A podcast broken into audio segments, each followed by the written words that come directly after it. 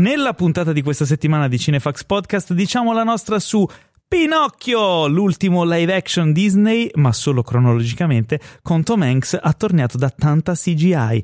Cobra Kai 5, ennesima stagione della serie fenomeno di Netflix, Cyberpunk Edge Runners, nuovo anime intuibilmente di genere cyberpunk, 13 vite, il nuovo film di Ron Howard con Viggo Mortensen e Colin Farrell sul vero salvataggio di 12 ragazzini in una grotta thailandese e RRR, action colossal storico di Tollywood che è diventato un fenomeno internazionale. Tutto questo è la solita dose di novità, recensioni, approfondimenti e tanto tantissimo nonsense su cinema e serie tv, serviti a voi senza spoiler e con tanta sana passione dalla redazione di cinefax.it.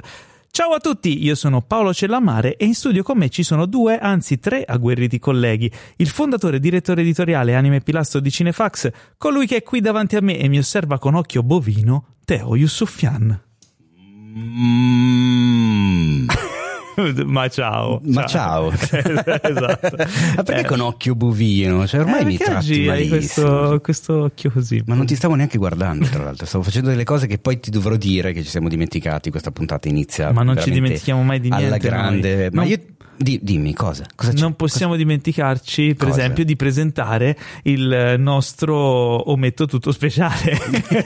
Il nostro druido. Il nostro regista, sceneggiatore e soprattutto redattore della nostra testata ci fa concorrenza con il suo podcast sul divano di Ale, pasticcere provetto e nemico giurato della nostra linea, il calorico Alessandro Dioguardi. Un, saluto a tutti Giorgio Costanza là Che fuori. cos'è? E Giorgio Costanza. Ok. Va bene. va Ciao, bene. come state? Tutto bene? Tutto bene. Ma sì, dai, Bene. tutto bene. Un sacco di cose da fare che ci aspettano. Una figata incredibile, come hanno sentito a inizio puntate i ragazzi. Quindi, eh? Eh, fantastico. Ticino. Ma sai cos'è ancora più fantastico? Il nostro spittone di stasera! Sì, per la prima volta ai nostri microfoni uno degli autori e voci dello Zodi 105, speaker, doppiatore, cantante, riesce se vuole a cantare in doppiagese imitando Cannavacciuolo, gioca con noi Gabriele Donolato. Allora, allora, allora, siamo tutti pronti per questo podcast. Mancano quattro ore perché sarà lunghissimo. Ciao No, ragazzi, no, è grazie per avermi invitato. Ciao, che piacere. È un una- piacere mio. Ma è una vita che ti Davvero. volevamo. Eh, certo. è una vita che volevo voi. Eh, allora potevamo metterci d'accordo prima. È vero. Sarà per la prossima volta. Se ci sarà perché tu ci odierai che questa è la puntata più ritardata della storia del Ma podcast. tranquilli, tanto domani non ho il primo turno. Ma non, no, ma non in senso temporale, proprio stupida. allora sarò molto più contento, mi sentirò molto a mio agio. ok, perfetto. Allora, e dopo queste vaccate di inizio così per sciogliere un po' il ghiaccio, in realtà abbiamo già registrato lo spoiler special su House of the Dragon episodio 4 che se state seguendo, ragazzi, ascoltate il podcast, mandateci le vostre supposizioni perché ci stiamo divertendo moltissimo con questa serie. Abbiamo fatto una scelta azzeccata, perché è una serie piena di imprevisti, di cose. Prima di partire, però, con tutto quello che è successo questa settimana, vi ricordo, come sempre, di supportarci su Patreon. Gli amici di cinefax.it è un sito molto utile per chi non sa come funziona e vuole capire tutto, perché vi permetterà di avere tutte le informazioni a portata di mano per supportare il progetto Cinefax, che non è solo il podcast, ma anche il sito e tutti i profili sulle piattaforme social eh, per chi ama il cinema, fatto da chi ama il cinema. Giusto Teo? No, assolutamente giustissimo. Andate sugli amici di cinefax.it trovate tutti i livelli di abbonamento al modico costo e offertina di un, cos'è, un cappuccino e una brioche al Quello che volete voi. Sì, ecco, diciamo che il minimo è quello. Ci date una gran mano e voi comunque ottenete dei contenuti esclusivi, come ad esempio l'ingresso nel mitologico gruppo Telegram. Eh? Eh già, popolato da un sacco direi. di cinefili e cinefile che parlano tutto il dì di Mm. cinema e serie televisi- televisive, cioè il telefono che ogni volta è pieno di notifiche, incredibile. Che tu disabiliti. No, io disabilito WhatsApp, Ah, ok. Telegram no. Perché WhatsApp per lavoro, capito? Vuoi dire? No, Mentre WhatsApp lo usa solo Paolo. Io ho io WhatsApp e- e perché ce l'ha. Paolo. Davvero? Eh, sì, Telegram ce l'hanno tutti gli altri e WhatsApp ce l'ha Paolo, mia nonna e basta. Mi stai facendo sentire anche, vecchissimo. anche mia mamma ha Telegram Anche ormai. Gabriele. WhatsApp. vedi, fatti due domande su chi frequenti. Appunto, gente che usa sa. ancora WhatsApp, cioè tu pensa. Ma allora, ca- cari ascoltatori e ascoltatrici che state scriveteci la se, se puntata, ascoltate se usate WhatsApp. esatto, scriveteci e diteci da che parte state.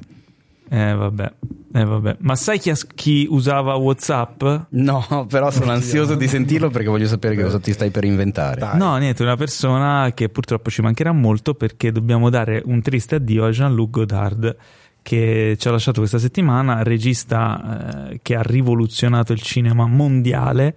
eh, di cui tra l'altro il nostro bravissimissimo Jacopo Gramegna ha fatto un, eh, un bellissimo come si chiama? Mini podcast? Un- come sì, li, una come li chiamiamo? Noi gli abbiamo dato un nome a questo formato. quindi In una realtà no, pillola una- di una podcast. pillola di Una pillola, podcast, esatto. Eh, che mi sono ascoltato anch'io perché ammetto la mia, diciamo, no- non sono ferraticio. Ho visto pochi film di Godard, ne dovrei recuperare e se ci fosse Gramegna qui mi prenderebbe a schiaffi con di un sì. maglio di ferro ehm, perché chiaramente è un grande regista e insomma le cose più famose, più diciamo importanti nel- nella storia del cinema quei i punti saldi, quelli eh, li abbiamo visti un po' tutti, però ci sono anche tante opere da, da recuperare, magari. Non so se volete consigliarne qualcuna nello specifico, come facciamo sempre quando diciamo addio a Vabbè, io mi sento di di consigliare il, il primo, mi- assolutamente mitico, fino all'ultimo respiro, con Jean-Paul Belmondo e, e la Segné. E, e vi consiglio di andare a sentirvi la puntata special di Gramegna su Jean-Luc Godard, abbiamo pubblicata proprio il giorno della scomparsa. Ricordiamo che comunque eh, stiamo parlando dell'ultimo esponente della Nouvelle Vague, eh, non ne sono rimasti più, eh, era rimasti lui e Alvarda, Alvarda se n'è andata poco tempo fa, gli altri erano andati già un po' di anni, anni prima. Questo manipolo di, di eroi, di pazzi, di, di cinefili nati prima come critici e poi diventati registi che hanno assolutamente cambiato il modo di fare il cinema. Cioè, ancora oggi un sacco di gente che fa cinema deve comunque tanto a loro, anche se non lo sa. Cioè, sono delle cose che sono arrivate da lì e che sono poi diventate parte integrante del modo di fare film, ma sono nate lì. E- ed è insomma un'eredità culturale difficile da eguagliare, non mi viene in mente nessun'altra totale rivoluzione come la Nouvelle Vague dopo la Nouvelle Vague. Chissà, poi magari succederà tra qualche anno, non, non lo so. È brutto sa. quando un ultimo esponente di qualcosa così grande la ci lascia e noi non abbiamo più modo di chiedergli niente e sapere, magari viene fuori una domanda particolare che qualcuno e non si riesce ad estrapolare da interviste. o- Tra l'altro, attenzione, cioè, ci lascia perché ha scelto di lasciarci, perché lui sì. ha chiesto di morire, nonostante non avesse chissà che malattie debilitanti o, o letali, eccetera. Quindi ha proprio deciso, oh, basta. Sono pronto. Son- bah, fine, vai, me ne vado. Non lo sapevo. Che è una cosa, secondo me, ancora forte. più forte. E... molto, molto forte. Beh, però chiude l'esistenza di questa persona e questa personalità, secondo me, mo- a livello simbolico, veramente molto rappresentativa di quello che è stato poi nella vita, cioè assolutamente vero, autentico, intransigente, non ha mai tradito niente di quello che era e che, e che diceva, cioè era una roba... Difficile trovare una persona così. Eh, sì, assolutamente. A parte Leo DiCaprio che mi insegni no, no film a supereroi. Esatto, e, e niente droghe pesanti. E niente droghe pesanti. Come ha consigliato al caro Timothée Chalamet. Poi era, era uno di quelli che cioè è un baluardo di come si studia, si cambia un linguaggio. Cioè, perché Godard era uno di quelli che, appunto, essendo partito come critico e poi diventato eh, regista, è uno di quelli che, appunto, ha preso, ha compreso il linguaggio e poi lo ha innovato partendo da un'ampia coscienza di quello che stava facendo. Cioè, non erano cose fatte a caso. E una cosa che mi ha sempre fatto ridere negli ultimi anni, soprattutto con eh, l'arrivo di YouTube e tutti questi videomaker, diciamo, Mhm.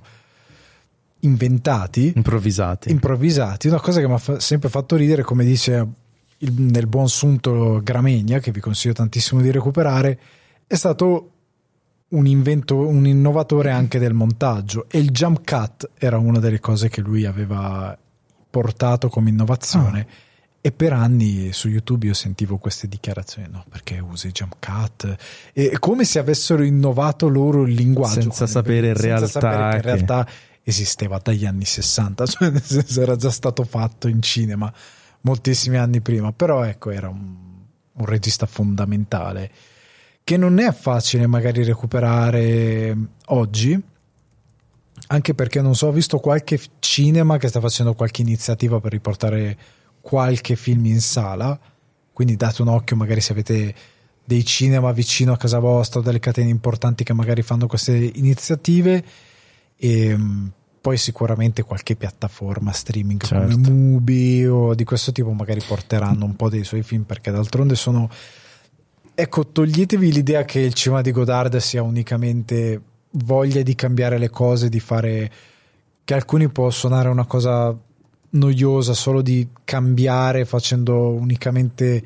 arte e senza raccontare qualcosa erano film bellissimi che raccontavano comunque qualcosa che prendevano anche generi abbastanza diversi Difficile che però un giovane di questi tempi si possa avvicinare a un qualcosa di così. Beh, che cosa consiglieresti per. E, Per iniziare. e che Teo mi ha rubato. eh, Io avrei detto appunto il suo primo film perché è uno di quelli, come ce ne sono pochi nella storia del cinema, che col primo film hanno detto tantissimo, ma soprattutto anche il primo film non è respingente. Mm. Perché magari tanti registi al primo film fanno un'opera che ha tante cose che avrebbero sviluppato dopo, ma che sono un po' acerbe. Invece Godard ha un primo film che è molto, molto, molto forte e che può essere anche comunque di. Cioè, nonostante fosse il primo, era molto maturo. Era molto maturo, molto consapevole ed è un film che è Perché ha per- studiato, secondo come me, dicevi, evidentemente. gradevole. Sì, era un tecnico del cinema che sapeva benissimo cosa era anche un personaggio molto intelligente. Questo è il punto che è difficile trovare una combinazione di figure così molto intelligenti, molto carismatiche, molto innamorate di quello che facevano, tant'è che era famoso il- la lite tra eh, lui e Truffaut Ok. a un certo punto c'erano proprio lettere di insulti che giravano tra loro due. E c'è stato, c'è stato uno scambio che è diventato mitico quando si sono mandati letteralmente a fanculo e Truffaut disse che a Godard che a un certo punto te lo devo dire ti comporti come una merda ma queste lettere hanno fatto il giro del Wow. mondo tra l'altro io anni fa ho scritto proprio un articolo per cinefx.it trovate le lettere integrali introdotte una, una piccola spiegazione contestualizzazione della cosa Truffaut gli scrisse una cosa veramente un fiume di parole in piena dopo questo rapporto veramente trentennale fortissimo perché loro erano colleghi amici eh, film cioè nel senso Evidentemente un- co- copavano questa cosa però da tempo. Però sì, a un certo punto hanno preso due strade diverse. Qui c'è Godard è rimasto, come dicevo prima, intransigente, è andato avanti per la sua strada. Truffaut si è avvicinato un po' di più invece a quello che una volta non era proprio il loro pensiero, tant'è che ad esempio Truffaut lo vediamo come attore in incontri ravvicinati del terzo tipo di Spielberg. Sì. Per dire una, che è una cosa che Godard non avrebbe mai fatto nella vita. Ah, Però però ecco- soprattutto, ecco, Ah, scusa, un'ultima cosa. vai, poi mi Godard è una cosa molto bella che non è uno di quelli che è un po' scomparso, nel senso che uno dei suoi film più recenti, anche premiati, era, oddio, in italiano era Fine del linguaggio? Addio al linguaggio. Addio al linguaggio. Che anche lì continua sempre il suo discorso di cambiare il linguaggio del cinema, ma anche a livello di cinema è molto interessante, una cosa molto affascinante e l'ha fatto che Nel comunque 2014. è- cioè, non pare di più aver visto l'ultimo, l'ultimo lavoro, uno spot nel 2018. Quindi, Sì. Eh, no. ed è morto a 91 anni quest'anno. Quindi facciamo i calcoli. Per agganciarmi a quello che ha detto prima Alessandro, comunque se siete curiosi io vi posso dire, bu- buttare lì che su Netflix trovate Le Carabinier di Godard, eh, mentre invece trovate, aiuto l'ho perso, Weekend, un uomo e una donna dal sabato alla domenica su Prime Video, consigliatissimo sempre su Prime Video trovate anche Band Apart, Mm. che guarda un po', se vi dice qualcosa il nome, se, mi- se vi sembra di aver visto la scritta da qualche parte, è il il nome della prima casa di produzione di Quentin Tarantino. Ah, Che prese il nome proprio dal film di Jean-Luc Godard. Quindi, se siete appassionati di Tarantino, ed è una cosa che dico da anni, provate a scoprire ogni tanto il cinema che ha fatto diventare Tarantino Tarantino. Perché è probabile che se vi piace quello che fa lui, vi piace anche quello che piace a lui. sicuramente. Però andate a scoprirvelo, perché altrimenti. Giusto. Insomma, eh. Quindi addio Jean-Luc Godard, un regista che ha fatto la storia, come ha fatto la storia anche la mostra del cinema di Venezia. Si è appena conclusa la nuova edizione e eh, abbiamo un audio speciale inviato dal nostro redattore lì presente, Emanuele Antolini. Ce l'abbiamo pronto? Eh, sì, ce l'abbiamo pronto, te lo faccio partire, poi Vai, diciamo poi due o tre robine. Dai. Ciao Teo, ciao Paolo, ciao a tutti i nostri ascoltatori. Breve commento sulla 79esima mostra del cinema di Venezia che ha visto trofare All the Beauty and the Bloodshed di Laura Poitras, documentario che sebbene non abbia convinto parte della critica era un leone d'oro annunciato in quanto già dal primo giorno si vociferava di una Julia Moore uscita in lacrime dalla proiezione. Detto questo, ci tengo a sottolineare che per quanto mi riguarda il palmarès è più che giusto, avendo visto 22 dei 23 film in concorso. Molto contento per la miglior regia a Luca Guadagnino per lo stupendo Bones and All e per il premio della giuria a Jafar Panahi per eh, orsi non esistono, un film di un'intelligenza artistica veramente mirabile. Detto questo, chi si lamenta di uno sguardo fin troppo statunitense del palmarès, io direi che è più un problema di selezione quindi del concorso che non fa di giuria in quanto quest'anno veramente erano troppo pochi film eh, orientali se vogliamo quindi con un tipo di cinema un tipo di sguardo sull'immagine diverso che non fa de- degli scorsi anni. Secondo me ci vuole un po' di più coraggio da parte della selezione. Detto questo, eh, ci tengo a ricambiare il saluto ad Anna De Armas e rinnovare il mio consiglio per Blonde, il mio personale leone d'oro di questa mostra del cinema di Venezia, un film sulla deflagrazione del sogno americano che passa dalla prosa di- del bellissimo romanzo di Jo- Joyce Carol Oates alla poesia visiva di Andrew Dominic, dove i mostri hanno forma e occhi degli uomini più amati degli Stati Uniti. Ciao! E bravo Emanuele. Wow, 20 22 su 23. Eh, l'avete Però, notata sta po- cosa? Posso dire una cosa, Emanuele? Eh, Se hai fatto 30, fai 31, cioè vedi Eh, tutti. no? probabilmente è stata una questione di incastri, di orari, Lo di, so, di ore so. di sonno. So, sa quanto sta rosicando che è riuscito. Beh, Esatto. l'anno prossimo, l'anno- c'è sempre un anno prossimo, Esatto. Eh, Ricolgo l'occasione per ringraziare i nostri tre inviati, Emanuele Antolini, Mattia Gritti, Fabrizio Cassandro. Trovate sul sito e su YouTube i loro vlog quotidiani e anche quello conclusivo dove tirano le somme della mostra di Venezia. E ovviamente su cinefax.it trovate tutte le loro recensioni che vi assicuro sono veramente tantissime. E assolutamente da non perdere. E insomma, Venezia secondo me ha tirato fuori dei bei film, sì, c'è un pelino di Stati Uniti di troppo, però come dice anche giustamente Emanuele, il problema non sta nella scelta della giuria, sta nella selezione a monte. Certo. Eh, Io sono particolarmente curioso per Aronofsky, per The Whale. quello con eh, Brendan Fraser. Sì, perché adoro Aronofsky, anche quando fa le cose più pazzerelle. In questo caso, però, mi sa che è una cosa più, più classica, credo. Sì, allora c'è, se non sbaglio, è stato proprio, sì, eh, è proprio di Emanuele la recensione sul sito. Eh, a lui chiaramente rimane sempre un'opinione personale, come diciamo sempre, anche le nostre rimangono sempre tali, non vogliamo assurgere a avere in mano l'oggettività. Eh, da quanto ho percepito dalla sua recensione, da quanto ci siamo anche scritti in chat, gli ha dato l'impressione di una sorta di The Wrestler eh, 2, cioè Bello. ok, però hai già fatto The Wrestler. Vabbè, però non è su un wrestler. No, però nel senso, quello che dovevi dire in quel modo lo hai già detto. E quindi questa cosa gli ha lasciato un pochino di, di delusione. Però Mm. 14 minuti di applausi. Entusiasmante la, la prova di Brendan Fraser, questo proprio a detta, detta di chiunque. Voi siete, era- cioè eravate, perché poi è sparito, no? Fan o non fan di Brendan Fraser? Assolutamente fan. Certo. Tutta la vita. Solo io, detrattore.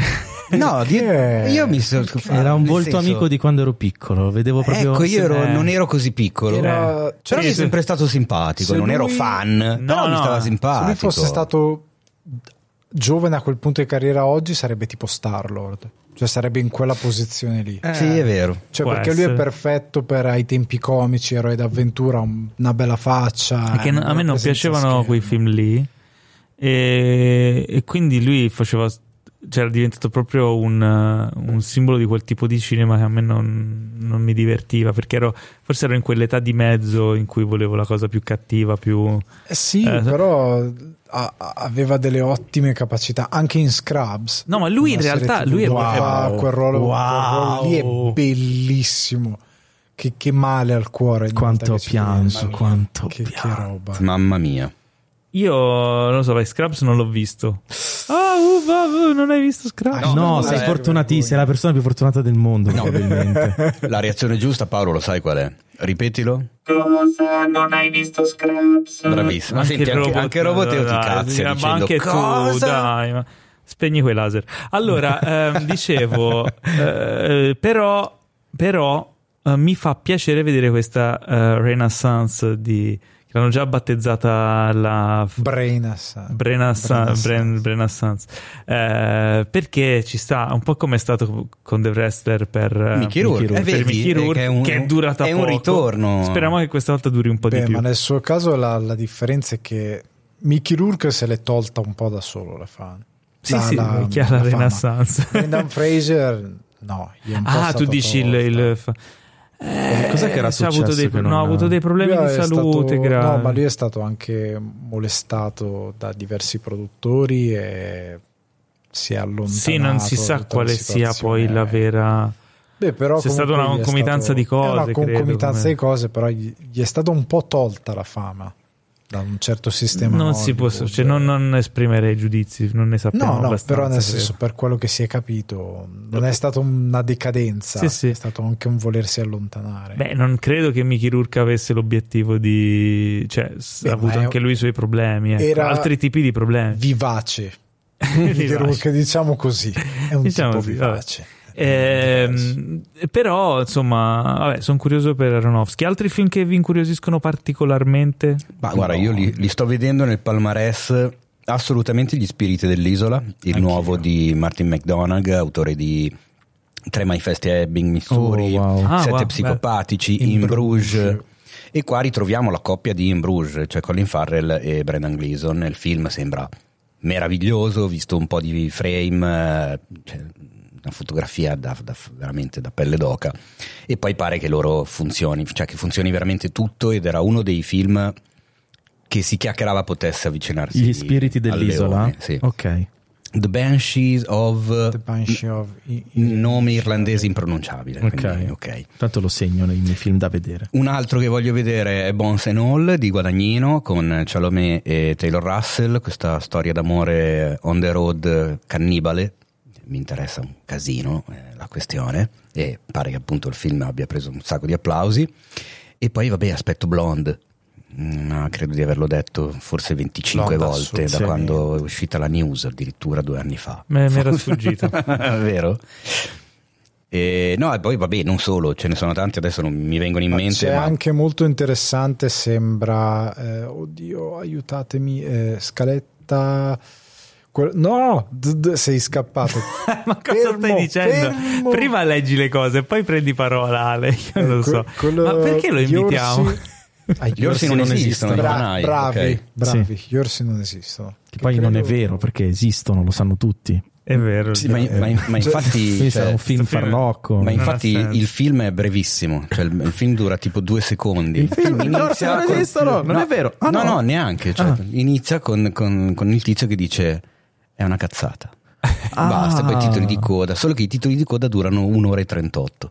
Infatti ha vinto il leone per Leone i per i titoli di titoli coda. esatto. No, è in realtà vero, no. il film sembra veramente eccezionale. Premio speciale questo- della giuria. Ma non c'è ne- recensione. nessun, sito. nessun evento che dà degli orsi come statuette? L'orso Berlino. d'oro. Sì, certo? Berlino. Eh, Berlino. E perché non l'ha presentato lì? Perché, ehm, Perché lì si sarebbero incazzati. eh, eh, poi- poi Lì non gliel'avrebbero dato mai, ovviamente. cioè. Non smettete di cazzeggiare. No, no, no, no, roboteo, hai ragione, hai ragione. Parliamo di cose serie. Parliamo degli Emmy Awards. Eh, Oh, Che oddio. rabbia! Oddio, C'era di cose serie. Allora, gli Emmy, gli Em- fammi parlare, eh, diciamo così. Emmy Awards 2022. Better Call Saul non ha preso neanche un premio. Scandalo. Passiamo alla prossima Scandalo, notizia. bravo, bravo. No, ma Passiamo tanto avanti. è tutta una fuffa, glielo danno l'anno prossimo. Ma cosa vuol dire? Ma perché? E gli Emmy Eh. funzionano così. È tipo macellaio, tu prendi il Sì, biglietto. sì, ma poi l'anno lì. prossimo loro vanno lì, fanno no, no, ve li diamo l'anno prossimo. No, ma non c'è più un anno Allora, prossimo. attenzione, perché sta cosa anche qua ho avuto un attimino da sistemare un po' di domande di scandalismi che erano venuti fuori. Innanzitutto va detto che in 5 anni, anzi in 6 anni, Better Call Saul ha collezionato 46 nomination agli Emmys Su. Eh, e non ne ha vinto neanche uno. che non è una bella Che cosa. siamo vicini a un record assoluto. Sì. Eh, per le regole degli Emmys potrebbero ripresentarsi l'anno prossimo, perché quest'anno l'eleggibilità andava dal 1 giugno al 31 maggio 2022. Il Mhm. 31 maggio Better Call Saul era esattamente nella pausa che hanno fatto tra la prima parte e l'ultima parte, Mm. la prima e seconda parte dell'ultima stagione. Quindi da regolamento possono presentarsi l'anno prossimo. Ma uno, non sappiamo se AMC ha presentato agli Emmy tutta Better Call Saul, perché in regolamento c'è anche questa possibilità. Anche se non è ancora andato in onda. Esatto, se tu hai fatto, hai mandato in onda almeno sei puntate, puoi proporre la tua serie mandando su una piattaforma online privata in modo che i giurati possano vederla tutto il resto delle puntate che devono ancora uscire. Allora ti spiego. lo sai se l'hanno no- fatto? Io non lo so. è possibile che l'abbiano fatto, semplicemente per un motivo. Perché quella pausa che c'è stata serviva per completare gli episodi che non erano ancora stati montati. Ma non era dovuto all'infortunio di Bob, Oden- Bob Odenkirk? Anche, però, appunto, hanno, dovu- hanno avuto una pausa e quando hanno iniziato a mandare in onda, le- gli episodi Ah. erano stati girati, ma non erano stati montati tutti. Ok. Quindi mancavano VFX, mancava montaggio, quindi non Quindi non, credo l'hanno proprio. fatto. No, ok, assolutamente quindi potrebbero presentarsi l'anno prossimo, però l'anno prossimo gli Emmys saranno sempre comunque più o meno nella seconda settimana di settembre. E Mm. voi credete che si ricordino di una serie che è andata in onda a luglio dell'anno prima? È un po' come per gli Oscar, di solito Secondo si me sì. mandano all'ultimo momento possibile perché poi gli Oscar sono circa febbraio e sono ancora freschi. È difficile che agli Oscar vinca un film che è uscito nel gennaio Eh. dell'anno precedente, Eh. è molto molto raro. Di solito esco. Cioè, Secondo me si ricorderanno molto bene delle polemiche che ci sono state. Sicuro. E dei miei laser. Eh, sì, anche delle- ah, anche Roboteo è fan di Better Call Saul. Sì, sì, che poi comunque, cioè, io ricordo quando gli Emmy erano stati vinti da Breaking Bad, contro chi li ha vinti? Contro Dexter, contro c'era Game of Thrones, contro dei, quel- dei seri- Mad, eh, Mad Men, Mad Men, come si Sì? Mad Men. Eh, cioè- Mad Men è tanta roba. Sì, comunque ne aveva eh. vinti anche Mad Men. Sì, sì, sì, ma comunque ha, ha vinto contro colossi, contro telefilm che hanno fatto la storia. Qua a- cosa c- cioè, c'era veramente Beh, sì. qualcosa di più bello di Better Call Saul? Beh, c'è, No, c'è Succession. Bello, no. Euphoria, c'è Succession. Ma Euphoria non ha vinto, attenzione. No, no, Euphoria nomination, nomination, Ah, nomination. ok. I nomination come miglior serie drammatica erano Succession, Better Call Saul, Euphoria, Ozark, Severance, Squid Game, Stranger Things e Yellow Jacket. Cioè, per esclusione toglierei Stranger Things perché non Sì. mi sembra a quel livello. Le altre, vabbè, eh, Però Yellow Jackets non l'ho vista. guardiamo Eh, anche Yellow i Jackets è molto carina, ma anche quella non la I metterei. singoli premi agli attori. Cioè, perché ma- ha vinto il protagonista di Squid Game che con tutto l'amore. Beh, bravo, eh. Sì, però vai a vedere con chi era in cioè, gara, Vai a vedere cioè. con chi era nominato, con tutto il bene che gli posso volere. Io soprattutto sul migliore attore, che tra l'altro eh, ricordiamo è Junja Lee, eh, protagonista di Squid Game, il numero 456, diventato anche di recente regista nel film che ho visto a Cannes, ti Sì. ricordi Paolo?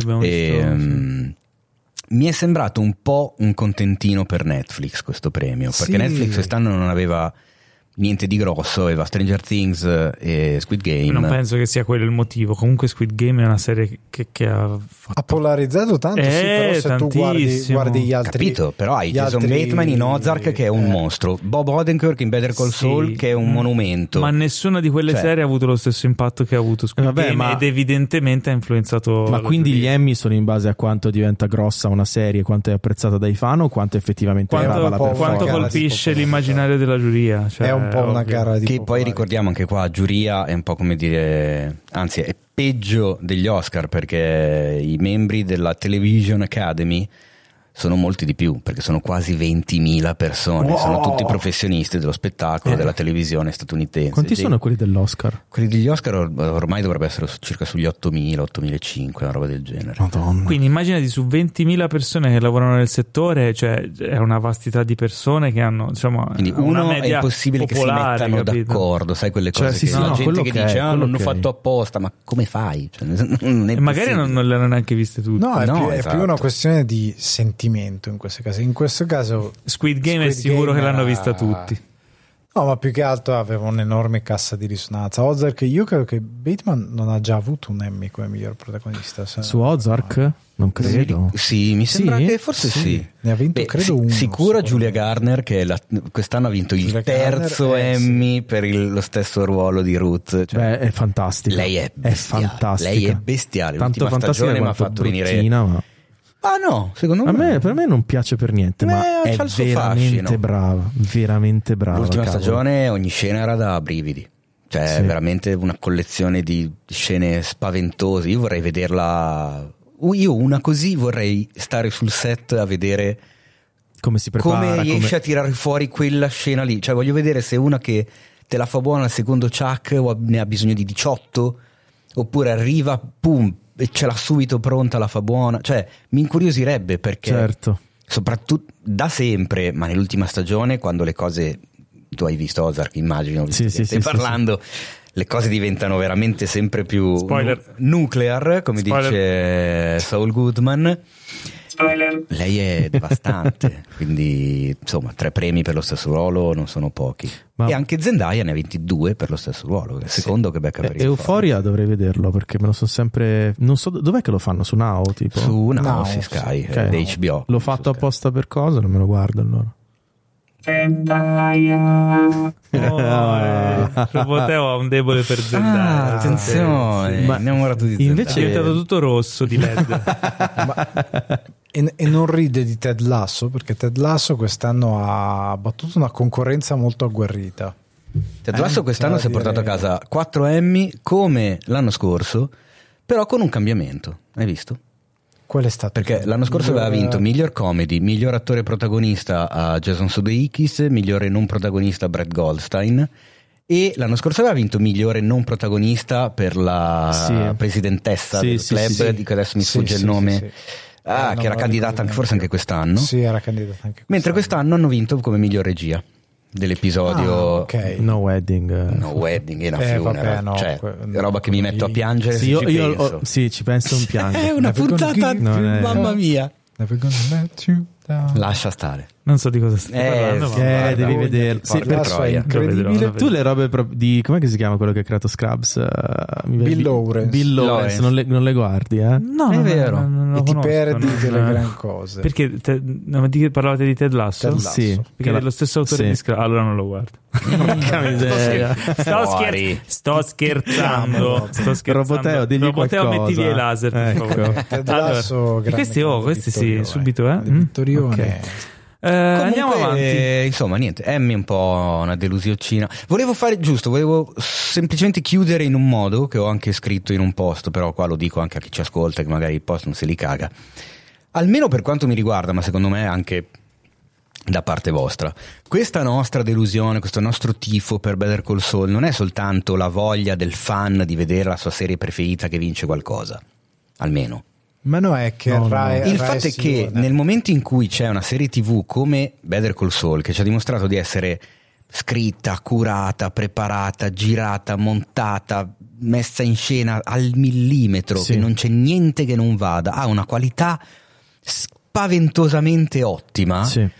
Nel momento in cui la si premia è comunque un messaggio all'industria, è un messaggio agli spettatori e magari si comincia ad alzare un pochino l'asticella perché quella serie diventa un punto di riferimento Certo. esattamente come successe per Breaking Bad. Assolutamente. Breaking Bad continuava a prendere premi e la gente intorno si è guardata in giro e ha detto non possiamo più fare le serie tv del cazzo perché adesso la gente ama Breaking Bad e quindi vuole vedere quel tipo di roba. La cosa fastidiosa è che Better Call Saul per molti versi è molto più bella di Breaking Bad. Eh. Cioè, Better Call Saul per cinque stagioni carica una molla che te la fa esplodere nelle- nel- forse nella prima parte della sua ultima stagione poco, nella seconda parte è un'esplosione totale sempre e se lo meritava proprio. Se tu hai visto le altre stagioni precedenti, l'esplosione finale della molla doveva essere Lemmy, per forza, perché era proprio magica. Non premiarla, al contrario, secondo me, mangia- manda il messaggio opposto. Sì. Cioè, nel senso, fa pensare anche all'industria, proprio agli stessi addetti ai lavori, che potrebbero anche pensare: ma perché cazzo ci impieghiamo tutto quel tempo, quell'energia, quella cura, che tanto? Poi la gente non la guarda perché dice che è noiosa. Non prendiamo i premi del settore perché manco i nostri colleghi pensano che abbiamo fatto un buon lavoro. E allora facciamo le cazzate e facciamo la settima stagione di Stranger Things. No, devi avere, Oh, l'ho anche detto? No, scusate, non volevo. devi avere cuore e capire che fai questo perché lasci un'eredità sul pianeta Terra che è Eh. qualcosa di in- incredibile. Devi entrare in quell'ottica. Difficile, eh? È Però- difficile perché poi ci devi mangiare. eh, certo. Eh, quindi è una certa. Sta avendo lo, ha lo stesso destino del suo protagonista, Better Call Saul. Nel senso che è Sleeping Jimmy. Ah. Beh, ah, tu dici quindi l'hanno fatto apposta. È meta- L'hanno capita meta- così bene. Meta poetica. Una l'hanno capita curiosità. Così tanto. Vincere questo tipo di premi ti porta dei soldi in più o dà più lustro a un attore o uno sceneggiatore per i prossimi lavori? Eh, Sì. dà- Per i prossimi, non per questo, cioè non, se- non che hai vinto per questa cosa ti do dei soldi. La seconda che hai detto. Ok, ok, ok, perfetto. perfetto. Ok. La seconda. Tra l'altro, ieri mentre scendevo a Roma c'era in treno un ragazzo eh, seduto vicino a me che guardava sul portatile Breaking, no, Breaking Bad. Era, Ma la- dai! era Wow. al finale della terza stagione.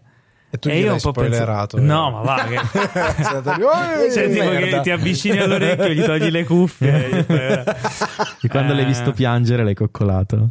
Sì, sì, l'ho coccolato. No, stavo pensando che un po' lo invidiavo. perché sì, eh. Penso fosse la prima volta che lo vedessi.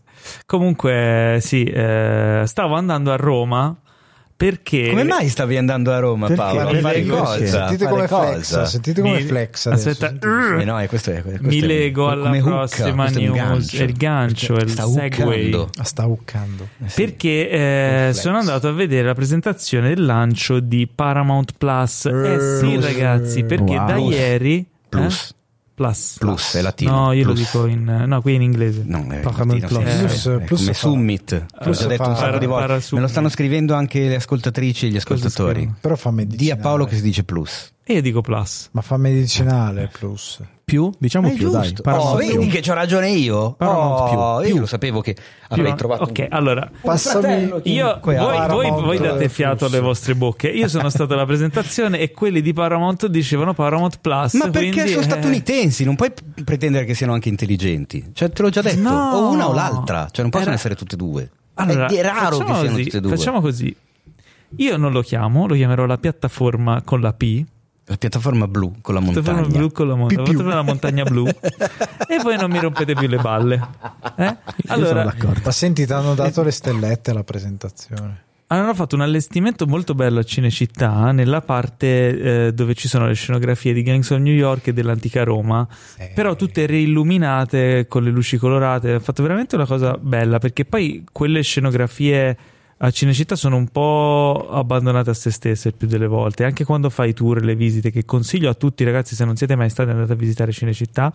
È molto bello, però non, è non sempre ti fanno vedere quella parte lì. E invece, come avevano diciamo allestito tutta la situazione, era veramente bella.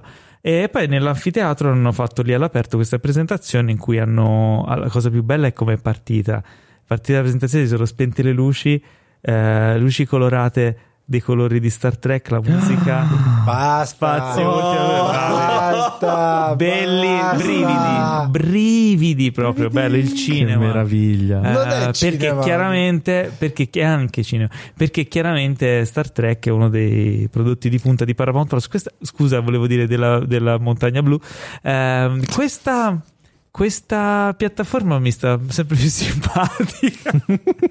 Eh, no, allora poi c'è, mh, ci sono stati vari interventi di presentazione di tutti i vari prodotti che, che stanno per lanciare sulla piattaforma, eh, alcuni anche prodotti italiani, tra cui la nuova stagione di Vita da Carlo. C'era Carlo Verdone che che ha raccontato, tra l'altro, bravissimo, dovrebbe fare più stand up perché ci ha fatto ridere un sacco. E ha raccontato anche degli aneddoti eh, della sua vita che non conoscevo. Ad esempio, uno molto bello.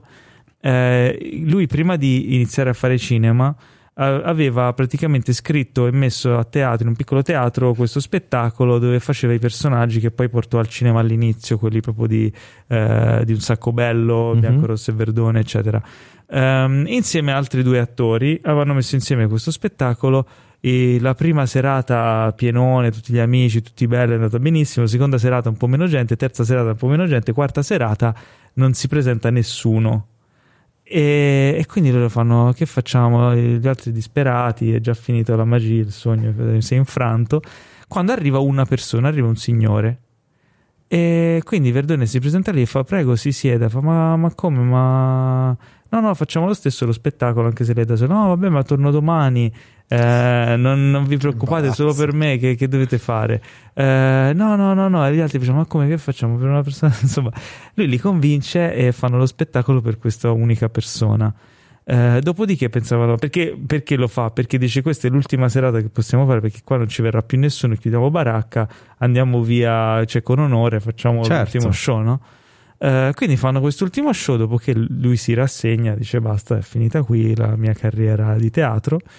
Se non che quell'unica persona era un famoso critico che scrisse questo mega articolo bellissimo sullo spettacolo ed era tra l'altro un critico severissimo, quindi non l'aveva scritto perché gli avevano fatto il favore o si era impietosito, ma perché gli era piaciuto. E da lì, nelle serate successive, inizia ad arrivare sempre un po' più di gente finché non diventa un fenomeno lo spettacolo, da che gli propongono di fare cinema, da che è nata la sua carriera. Quindi, se Tu lui, se lui Sì, sì. non si fosse esibito quella sera per una persona sola e non avesse spinto anche gli altri a, a fare questa cosa, non conosceremmo Verdone. Esatto. Però Eh, secondo me quando l'ha raccontato Carlo Verdone ieri è stato molto meno noioso. E ci ha messo più te- la cosa incredibile è che ci ha messo molto più tempo, ma è stato più divertente. Però d'altronde lui aveva una persona sola, io invece ho tutti voi omuncoli e donnuncole, cosa devo fare? Poi c'è stato, ci sono stati vari siparietti, c'era Elettra Lamborghini che mi ha fatto ridere un sacco. cioè, Perché goff, perché è caduta? No, no, no, perché mi fa ridere lei, troppo, è troppo, Ma troppo perché- genuina. Perché c'era il Elettra? Lamborghini per Paramount Plus? Perché presentavano una serie, Con un- uno spettacolo, sì, No. un- un- uno show, una, una mezzo reale. Non vedi ho ben perché, non, capito. vedi perché non premiano Better Call Saul? Eh, e poi, eh, vabbè, Dulcis in fondo c'era il, il caro vecchio, ah no, di, di cose italiane. Caro vecchio? Non dico. Il, eh, tra le altre cose italiane c'è una, una serie eh, che si chiama Francesco il Cantico. Mm? eh, narrata Quella da Beni- Benigni, realizzata da Benigni, realizzata sì. da Benigni che fa l'esegesi Ah. di- del cantico delle creature. Basta. Nessuno gli ha detto basta. No, vabbè, no, magari è una cosa Basta. bella. E, mm, e vai, Dulcis in fondo, Sylvester Stallone che si è presentato in grande spolvero sul palco per Wow. presentare Tulsa King. Per- Tulsa. Perché era stato in Tulsa. cantina. No, no, perché? Perché fate queste cose qua? Guarda, preparo i grilli. Tulsa King, la serie appunto in arrivo qua sulla piattaforma di Paramount di cui abbiamo parlato settimana scorsa. Scritta da Scritta da quello Taylor che ha scritto Sheridan. Taylor, Taylor Sheridan, è e vero. prodotta e scritta insieme a Terence Winter. Taylor Sheridan, tra l'altro, è la mascotte della- di questa piattaforma della montagna Ah, è blu. vero, Eh, ha perché c'è anche di- tipo 1923, 1883. Ah, andiamo per ordine 1883 che è la serie prequel di eh, Yellowstone. Yellowstone. Yellowstone, serie di cui non abbiamo quasi mai parlato mi sa E Mm, è una gran. Bella serie. Tu l'hai però vista? sono- Io ho iniziato a vederla, ma dovrei andare avanti. ok è una serie molto popolare fan. negli States Parla avuto un grande successo dell'orso yogi western. Ah, esatto, western.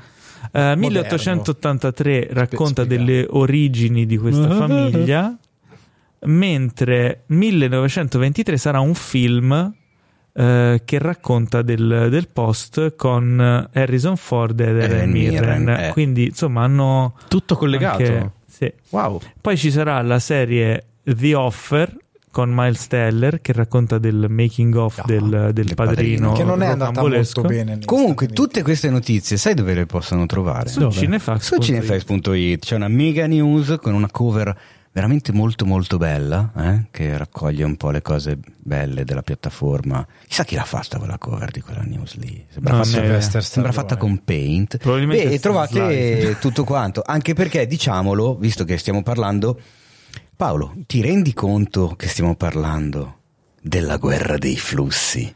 La guerra dei Era un po' che non ne parlavamo. Per chi ci segue da poche puntate, la streaming war noi abbiamo laser. No, no, non è quel tipo non di quel guerra. tipo di guerra, Roboteo. Spegni, spegni i laser. Per chi non ci segue da tanto, no, la guerra dei flussi è come abbiamo noi tradotto in italiano letterario la streaming war. No, ovviamente. certo, certo. Questo è l'ennesimo capitolo, è vero. Eh. Un altro contendente al trono di. trono di. Al trono, trono di di, abbonamenti, trono di Trono streaming. di cavi Ethernet. Anche perché è, è- è bella combattiva Paramount, perché arriva a un prezzo che è minore di quello di Netflix, nel senso che quello normale costa Mi- 7,99 Sì. al mese 4,99 o 79 al- l'anno. Eh, aspetta, Eh. Se ti abboni nei primi 10 giorni, quindi entro il 25 settembre, sono 4,99 al mese. Quindi Per un anno. Come Apple TV.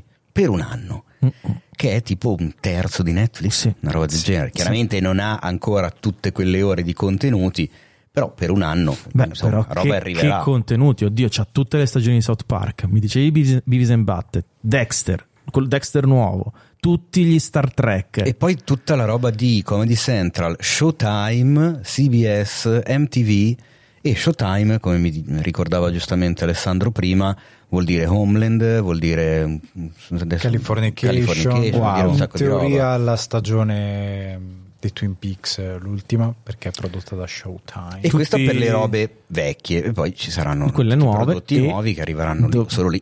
A breve ci sarà anche HBO Plus, immagino, o qualcosa del genere. Con chi è che si era unista? HBO Max, Max. eh, non si sa ancora. Non, si, sa ancora. Però non credo abbia rinnovato con Sky. E però, Non si sa però è ancora, no. attivo il- fino al 2025. eh. Ah, 2025. Secondo me anticipano. Anche secondo Non si sa nulla, però si sa che insomma trovate Paramount Plus. eh, guarda, ti dico la verità: eh, la- le cose che hanno presentato hanno presentato veramente tante cose, tra cui anche produzioni italiane. Mi sembra che ci sia della roba interessante. Non- è una piattaforma da assolutamente non sottovalutare. Poi staremo a vedere insomma le cose prossime che usciranno. Eh, inoltre, eh, finalmente arriva in Italia Star Trek Strange New Worlds, che è veramente una chicca. Che insomma consiglio sia ai fan che ai no- novizi di Star Trek. Ehm, poi passiamo oltre. La settimana scorsa abbiamo parlato di Paper Girls. Che bella, Che è, bella, in toni Eh, entusiastici. Ci- Ci è piaciuta molto. Non vedo l'ora di vedere la seconda stagione. Eh. Eh già, e infatti non ci sarà Ecco. perché eh, non è stata rinnovata da Prime Video, ma un velo di speranza rimane perché Legendary TV, che l'ha prodotta, eh, ne rileva i diritti, pare che ne voglia rilevare i diritti per poterla vendere a un altro network. E io me lo auguro streamer. perché ci ho doppiato uno dei personaggi in quella cavolo di Esatto, serie. facci, Eh. facci la voce del personaggio. Eh, parla, parla come parlo io. Beh, sei bravissimo. Ma infatti dall'inizio della puntata che dico, cazzo, ma lui sembra quello di Paper Girls, Vero? Quello, quello che le ragazzine incontrano, è presente quello del fienile, che poi lo rincontrano prima e gli danno la Come si colpa di cose che non Larry ha ancora Radachowski, fatto. Radachowski. Larry. Larry, Radakowski. Larry, Larry. quel bastardo di Larry, però è anche un bravo. No, è anche bravo. No, infatti, dai. un po' lo amano, un po' È lo un misunderstood. Esatto. Larry. Eh, Peccato, cavolo. Prima cosa grossa che faccio. E la, Preferisco Zendaya. e la prima cosa grossa che fai è hanno cancellato la seconda stagione. Io Eh. fossi in te qualche domanda. Sì, fatti due domande. No, scherzo, dai. No, è un peccato anche perché ero. Adesso lo sapevo già della notizia, era per fare la gag, che non vedevo l'ora di vederla. Hai fatto la gag. Però la seconda stagione la vedrei, cioè nel senso. Sì, no, chiaro. l'aspettavo davvero. A me fa strano perché Amazon ci ha investito davvero, davvero tanto. Adesso è una piccola cosa comica. Io. ah, Infatti, raccontaci, visto che sei qua, raccontaci qualcosina. allora, io ho- iniziato a lavorare con questo studio di doppiaggio e iniziando a fare brusio classico. Detto, mi hanno chiamato poi per fare un turno. Spiega stato- cos'è il brusio. Eh, il brusio è che se dicendo. tipo ci inquadrano a me e a te e stiamo recitando e io e c'è il doppiaggio o di me o di Paolo che parla, io doppio quelli in fondo che stanno mangiando o che passano dietro, quello è il brusio, Ah. Però il non c'è, un, riempitivo. non c'è un testo per quelle persone. No, lì. mm, Ma normalmente impro- no. improvvisi? Improvviso, improvviso sempre. Sono molto bravo a improvvisare. Avvisi. Ma ci infili degli easter egg? Ci infilo, ma- sì, sì, sì. Una volta l'ho fatto su Boris. Tipo, è stato il gioielliere. No, davvero. Giuro, giuro, su sta serie che non mi ricordo come si chiama. E la, una mia collega rispo- mi risponde, Gea Riva, risponde eh, tutte delle frasi re- relative a Boris. Quindi C'è un sacco da ridere quando si fanno i turni di brusio. Comunque sia, mi chiamano, faccio. mm, Ho detto, vabbè, sarà il classico turnetto. Invece mi dicono, guarda, ti ho dato questo coprotagonista per questa serie. Faccio, boh, che figata, ma sei sicura? Sì, sì, sì, vai. Fatto bellissimo. Appena sono tornato a casa, la prima cosa che ho fatto è cercare Paper Girls su Instagram, messo mi piace, ho messo mi piace tutti gli, spot, gli, gli post, che erano pochissimi, avevano 2000 follower. Ogni volta che pubblicavano qualcosa facevo la storia. È uscito il trailer, ho commentato, wow, I'm so stoked, can't wait to see it. Mi scrive Amazon. Ciao Gabriele, eh, ti abbiamo selezionato come fan numero uno di Paper Girls e ti regaliamo tre giorni ad Amsterdam al panel di Paper Girls al TwitchCon. Fantastico. E gli ho detto, wow, che figata. Tra l'altro voi non lo sapete, ma io sono il doppiatore di Larry, quindi l'ho già vista tutta la serie ed è una figata. No, non ci credo, che bomba, bellissimo. eh." E da lì abbiamo cominciato ti hanno a detto, ah, allora non sei fan, sei interessato, esatto. non- basta, non ti ridiamo più i tre Infatti giorni era, era una mia paura quella, però ho detto no, meglio che sono sincero. Alla fine è nata una mezza collaborazione con loro e comunque al TwitchCon hanno creato questo mega panel, hanno invitato le, mh, le attrici, Le attrici. eh, gadget su gadget, eh, poi mi hanno fatto fare un- dei reel eh, dove sponsorizzavo il- la, la serie. Quindi cioè, ci credevano sul serio. Ho visto i cartonati, eh, alcune città, credo in America, avessero il tram con tutta la decal di Paper Girls. Quindi mi fa veramente strano. E poi so- soprattutto ha ricevuto un sacco di critiche positive, eh, sul 90 su, Molto, non sì, mi ricordo sì, chi, 88 su Rotten Tomatoes. È una bella serie. Era una bella serie, sì sì. Ma Anche- poi è stata anche abbastanza seguita, ne parlavamo Sì, puntata scorsa. a partire dai fumetti, comunque. Esatto. Io sono fiducioso che troveranno il modo di portarla avanti. magari nella montagna blu. O da qualche altra parte, non lo sapremo. Eh, bene, un altro evento che c'è stato in questi giorni da recuperare è il D23, il mega eventone annuale di Disney in cui hanno presentato un po' le, le cose che, che- che si erano dimenticati di fare prima. Ah, così, vabbè. così Eh, la allora, buttiamo. ragazzi, Sì. una lista. Nel- no, nel- ci siamo dimenticati. Ok, Che che facciamo? Allora. Tutto quello che non hanno presentato al Comic Con di San Diego è finito qui nel D23. Sì, sì, è venuto Tra proprio uno cui- sudato sul palco con queste. Scu- Esatto. Scusate, col sudore si è. Allora, il primo. Così. A quanto pare Daredevil Born Again potrebbe Eh. essere una sorta di soft reboot e questa cosa non mi fa molto piacere. Sto sentendo male. Cioè, hanno detto che non sarà la stagione 4, diciamo. Esatto. Eh, sarà una No, sono ancora un po' Beh, notizie comunque fumose se però. tengono gli stessi attori non possono fare chissà che cosa, eh.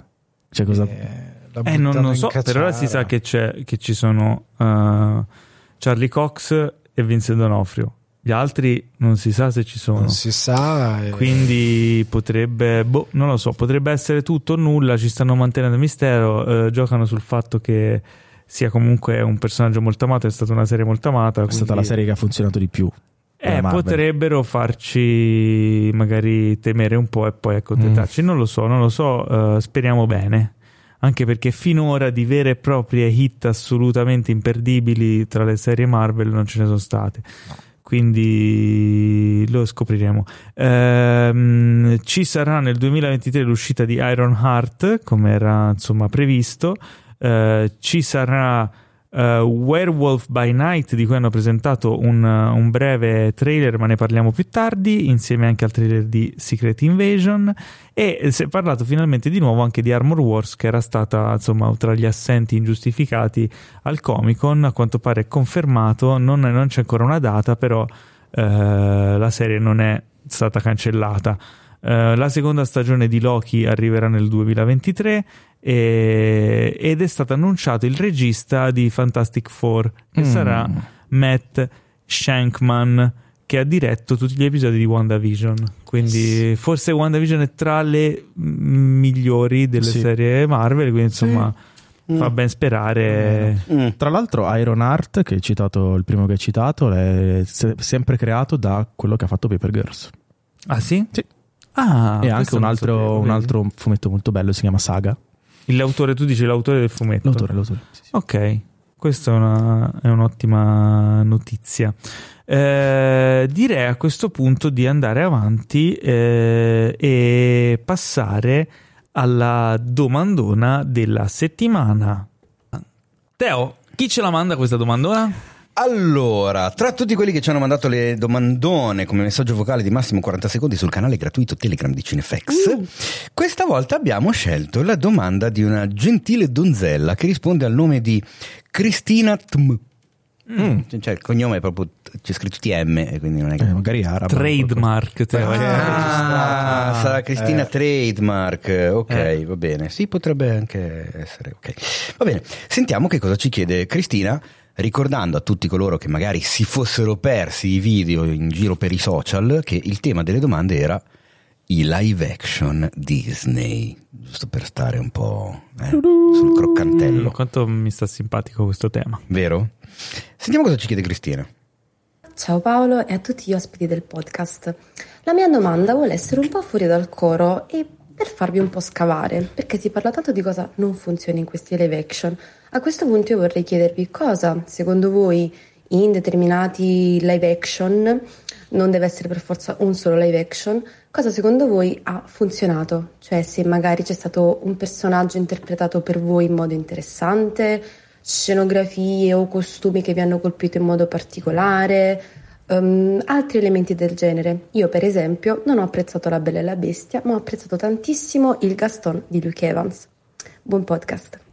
Mm. Ciao ragazzi, Io io, attimo- vi porgo questa domanda. Intanto partono allora, siccome Allora, dicevo, intanto ringraziamo Cristina Trademark eh, che insomma ci, ci ha fatto questa domanda.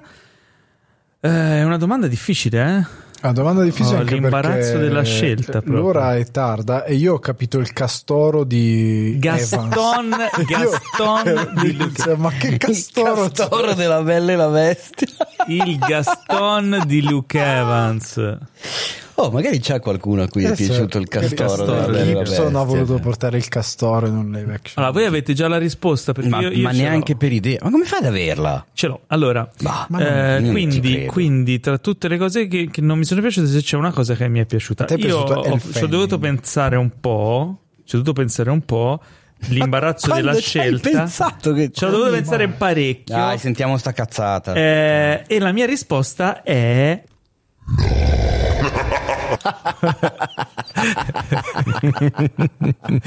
non mi è piaciuto niente. Sei un idiota. Ma non è vero. A me è Dai, piaciuto. esagerare. Sai cosa mi è Eh, piaciuto?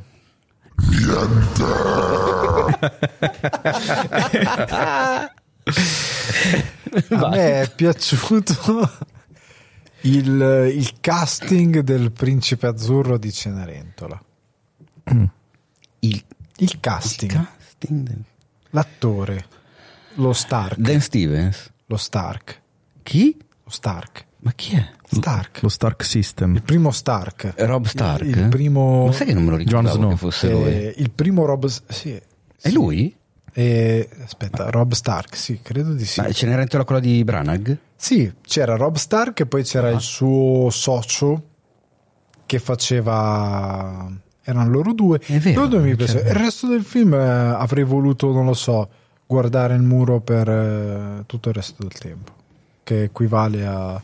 Tipo, avrei voluto piangere il nome di Guy Ritchie durante tutta la visione di Aladdin. Questo era il mio stato Fico. d'animo.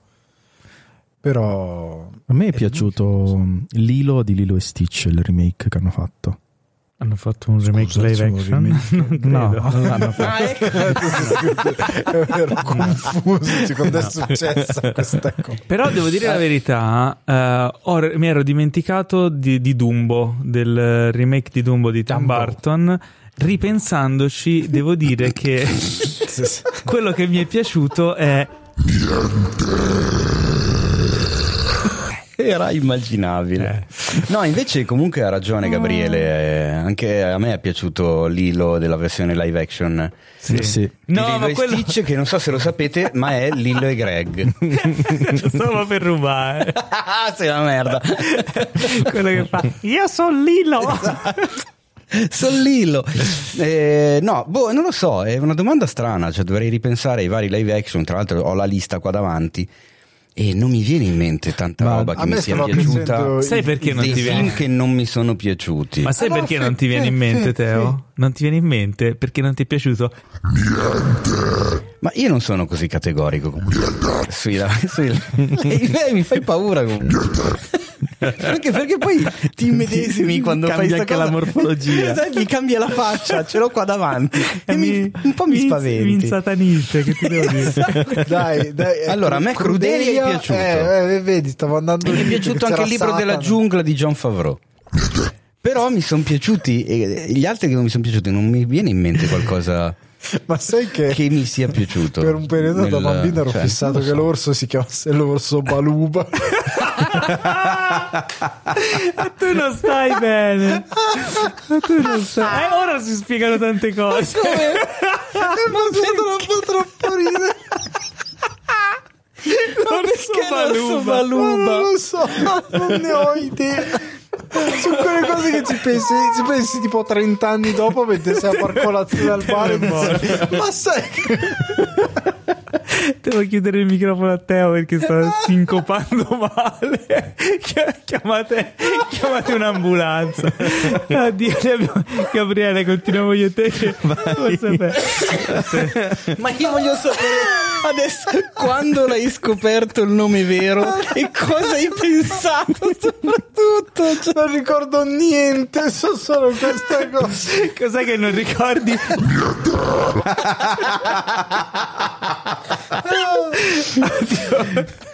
Io invece recentemente ho scoperto che a caval donato non si guarda in bocca, donato non è il nome del cavallo.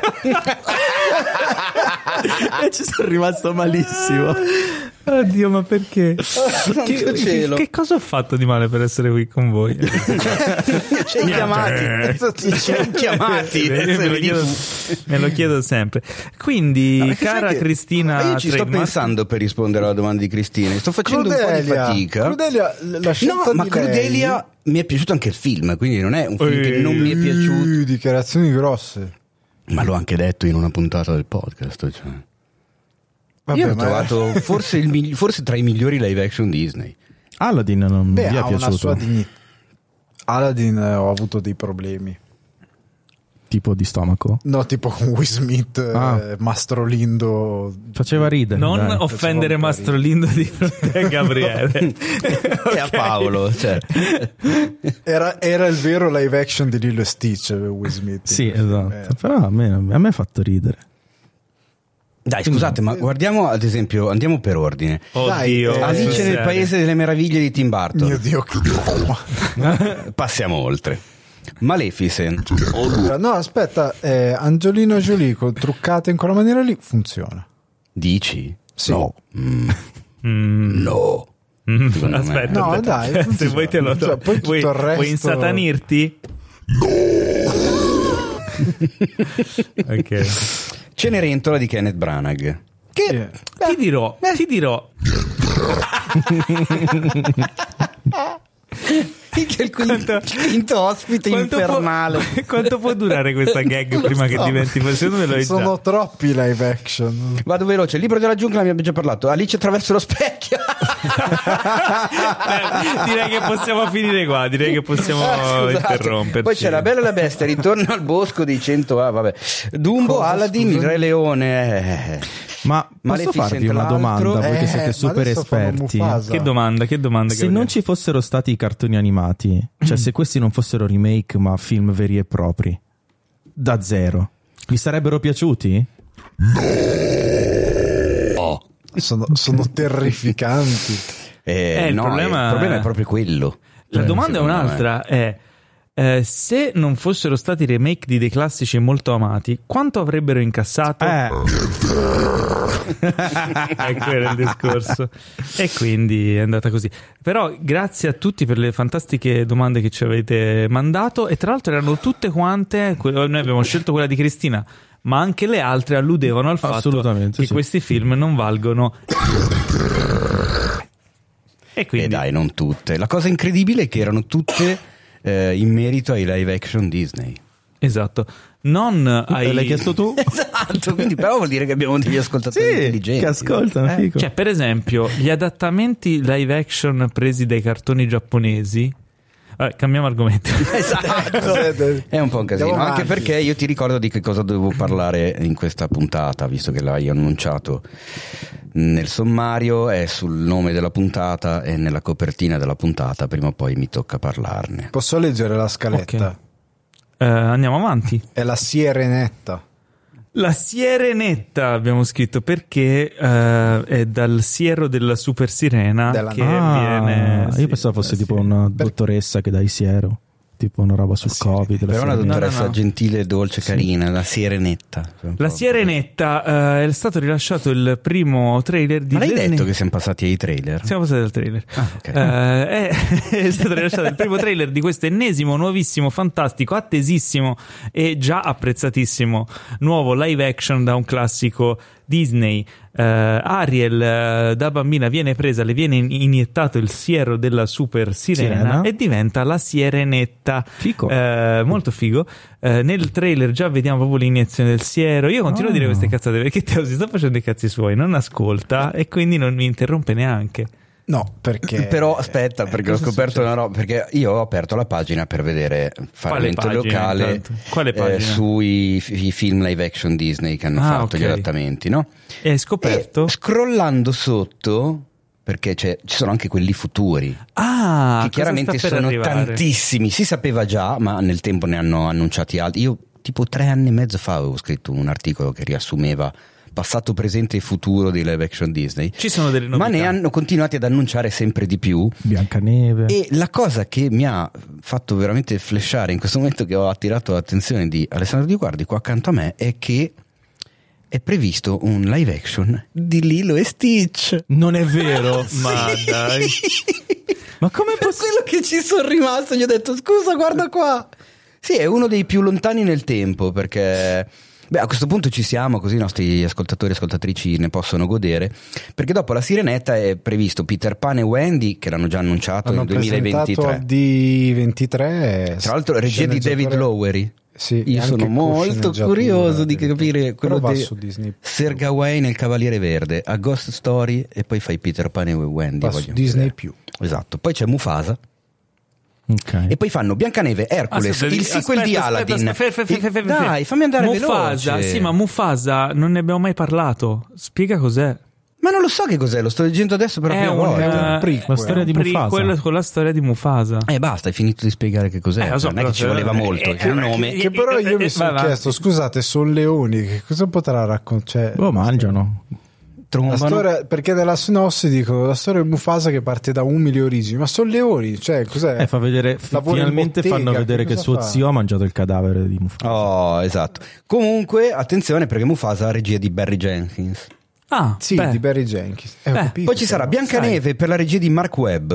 Eh, beh. Ma Bianca- prenderanno dei nani veri per fare i nani? Assolutamente sì. No. Beh, Hercules per la regia di Guy Ritchie. Wow. Wow! Poi ci sarà il sequel nani. di Aladdin. Per la Il regia di? si- John Gatins e Andrea Berloff. Wow. Sono chissà.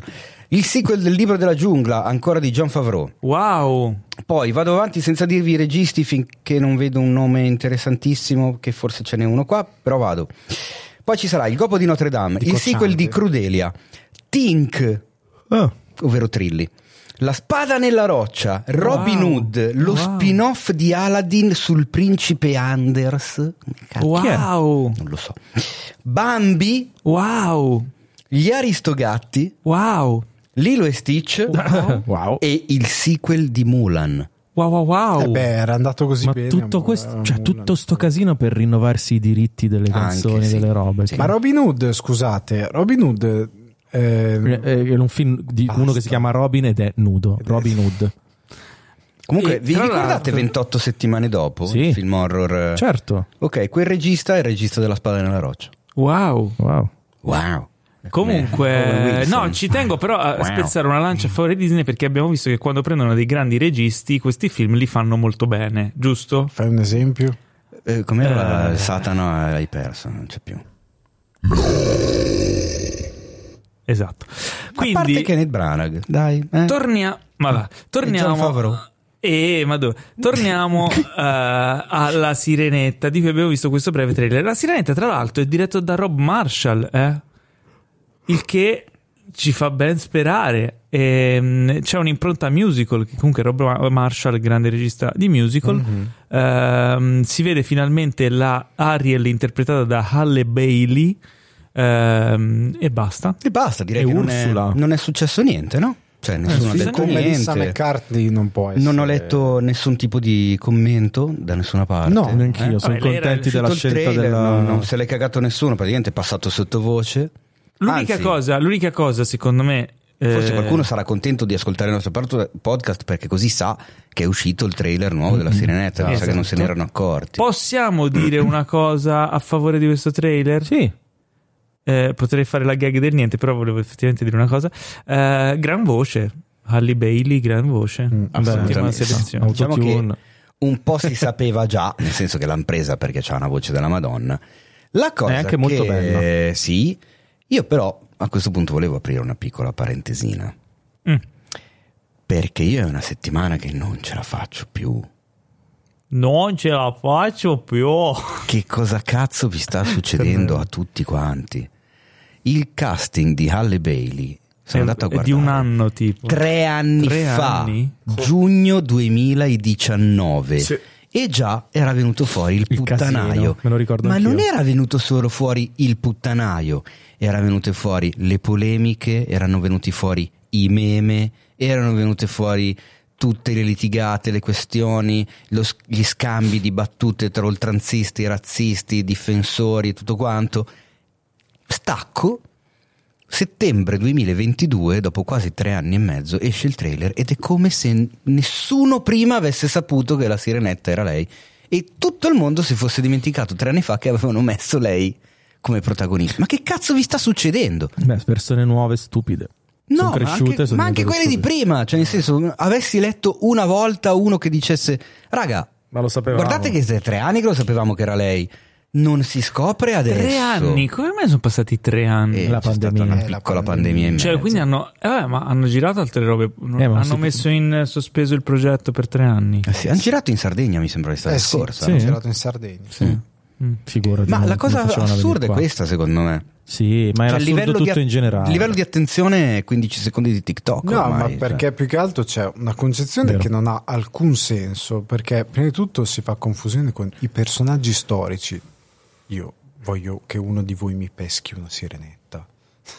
Perché? Sì, beh, ma Tra l'altro, Ma al di cosa cioè, quelli che dicono ah se fanno la sirenetta di colore allora al prossimo cosa fanno un film su Martin Luther King bianco Sì, no, come eh, se fosse c'è- la stessa cosa Esatto, c'è cretino questo non è la stessa cioè, ma arrivaci Esatto, Vabbè. c'è questo enorme problema che è un personaggio di fantasia, c'è questo enorme problema che a quanto pare questo problema non si è posto con Aquaman, che dovrebbe essere biondo con gli occhi azzurri. a quanto pare questo problema non si è posto con la figura di Gesù Cristo per Non si è 2000 posto anni per- eh? un palestinese biondo con gli occhi azzurri eh, e, e- figo cioè, e con gli addominali Sì, tu dici c'è- ascolta C'è eh? un problema di concezione del fatto che essendo un personaggio inventato ed essendo una reinterpretazione di quella cosa lì, un personaggio inventato che non esiste, può essere qualsiasi cosa.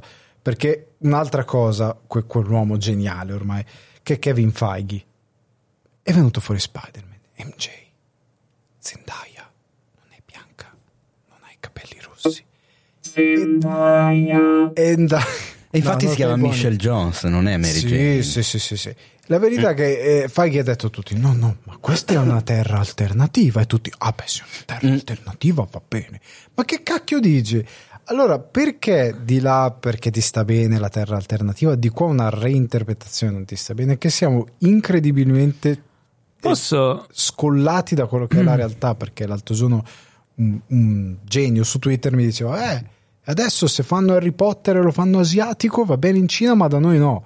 No, va bene anche da noi, perché se tu hai mai lasciato casa tua e sei stato già solo a Milano, ci sono ragazzi italiani di chiara origine asiatica che parlano, uè, bello, andiamo a parlare. Eh beh, certo. Parlano Quello, così. quello lo sai chi Eh, è? Balotelli È- anche. È, è l'orso Baluba. È l'orso Baluba. la stessa cosa, se andate in Inghilterra, ragazzi, e ci sono immigrati ormai di seconda generazione che sono inglesi, sono asiatici, sono Idris Elba non somiglia alla regina d'Inghilterra e ce ne sono tanti altri, Ah, no? indiani e via discorrendo. Se io vado a costruire una storia e la contestualizzo nel presente, se il presente cambia, cambia anche la mia interpretazione della storia. Quindi Harry Potter, se- anche se è inglese, può essere benissimo asiatico, può essere benissimo nero di Certo. colore.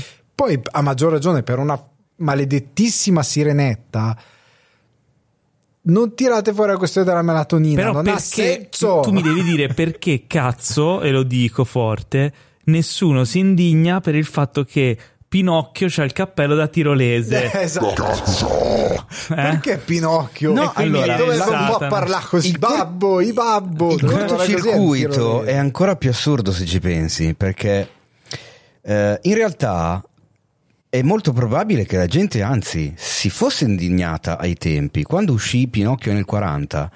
Magari un sacco di italiani dissero: Uno in Ma questo non è un cazzo di niente, non c'entra col libro di Collodi. Disney, che film di merda che stai facendo? Quando uscì La Sirenetta nel 91 o nell'89, se non vado errato, magari un sacco di danesi dissero: Ma non c'entra un cazzo con la fiaba di Anderson, Disney, che film di merda. Bello come hai fatto l'accento danese. Vero? Uguale a quello di. Fantozzi e lei? Eh, il problema è che all'epoca ce lo si diceva tra di noi, Mm. ce lo si diceva in- a scuola, in ufficio, in mezzo alla strada, al baretto e finiva lì. Oggi invece c'è internet, ci sono i social network, quindi le polemiche si infiammano, si gonfiano, continuano a rimanere settimane e la gente continua a darsi addosso. Ma è probabile che anche all'epoca la gente si incazzasse perché quello che vedeva come adattamento cinematografico di una cosa che amava non c'entrava un cazzo con la cosa che amava. Secondo me invece prima c'era Adesso c'è il secondo passaggio. Cioè, nel senso, una volta fatto il film di animazione che non c'entrava niente con la fiaba originale, alla Sirenetta hanno cambiato il finale, hanno cambiato un sacco di roba. Sì. E hanno fatto quello. La gente si è comunque affezionata a quello, magari senza conoscere la fiaba originale, o passando sopra il fatto che non era uguale alla fiaba originale, si è affezionata a quello e adesso si aspetta Quello? la fotocopia di, di quella roba lì e qualunque tipo di minimo cambiamento, ah, non va bene, perché io me la sono immaginata così per anni, la voglio rivedere così. Eh, riguardati il cartone, non andare Certo. a vedere questo film, fine della polemica. Ma secondo me Mm, la prima cosa cioè- che hai detto non, era- non è neanche tanto vera. Secondo me quando c'era una cosa che tu amavi tanto e facevano un film, quando ai tempi comunque non c'era questa, tutta questa, ehm, come- come si può dire?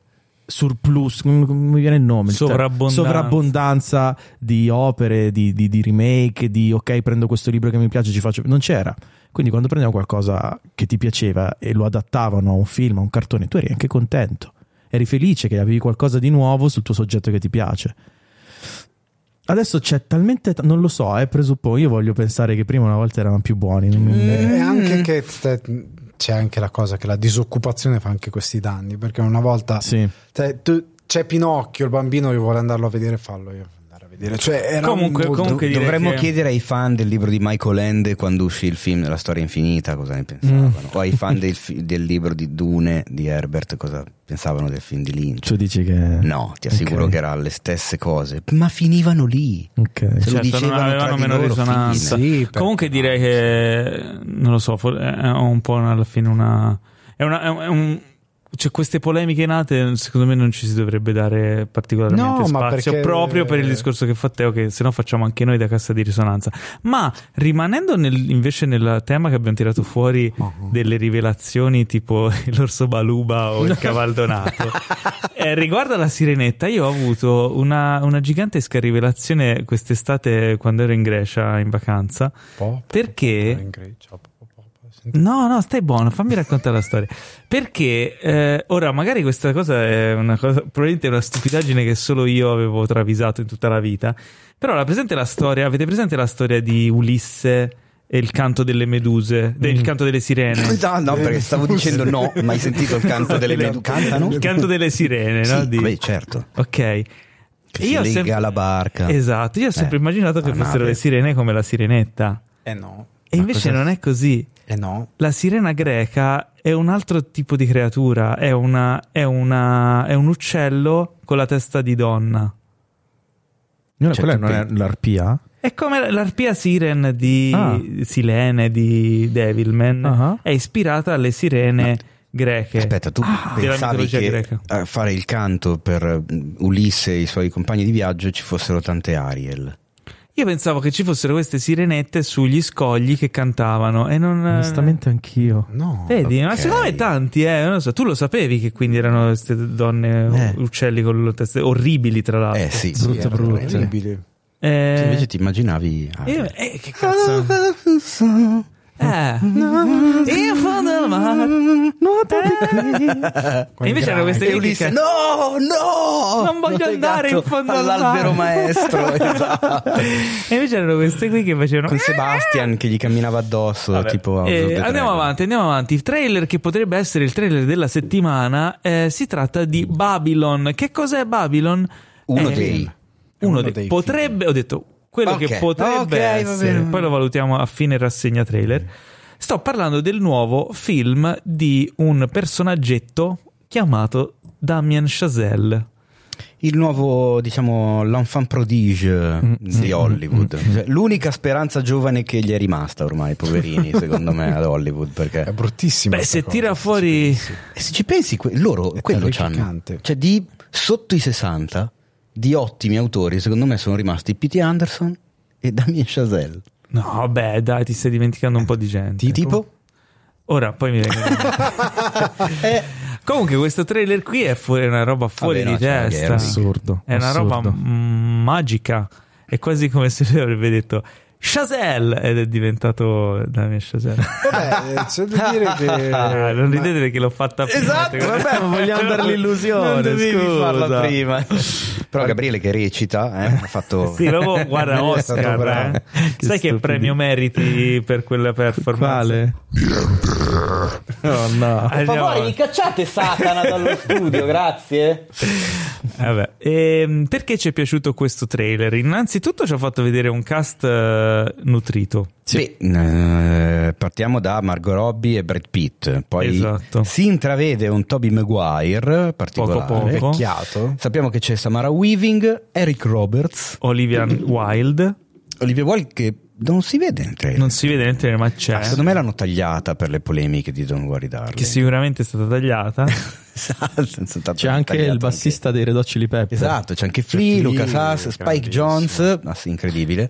E tra i protagonisti, assieme a Brad Pitt e Margot Robbie, c'è Diego Calva, che io non conoscevo, però Eh, perché senza capelli. impareremo a... non è vero. Ah, impareremo a conoscere. Che cos'è Babylon? Fondamentalmente eh, è una delle robe che piacciono a Chazelle, quindi c'è musica, mm, molto jazza- molti fiati, c'è molto cinema e si parla della Hollywood a cavallo tra il muto e il sonoro, se non vado errato, vero? Sì, sì, sì, sì. Ok. Una rivoluzione nel mondo di Hollywood che cambiò anche eh, tutto il mondo degli, degli artisti, degli attori, insomma. Però non è un cantando sotto la pioggia, perché qua si vede nudità, cocaina, eccessi, droghe, bellissimo eh, l'inizio. alcol. L'inizio cioè- del trailer è bellissimo con le, con le stelle che Le spariscono. stelline che vengono pippate quando- via sì, da- Esatto, stupendo. e, Da loro, e loro due che parlano, che tra l'altro, insomma, cioè, mi sembrano anche abbastanza credibili come, Sì, come assolutamente. strafatti. A me ha dato, è molto fotografico come trailer, quindi anche il film lo sarà, cioè,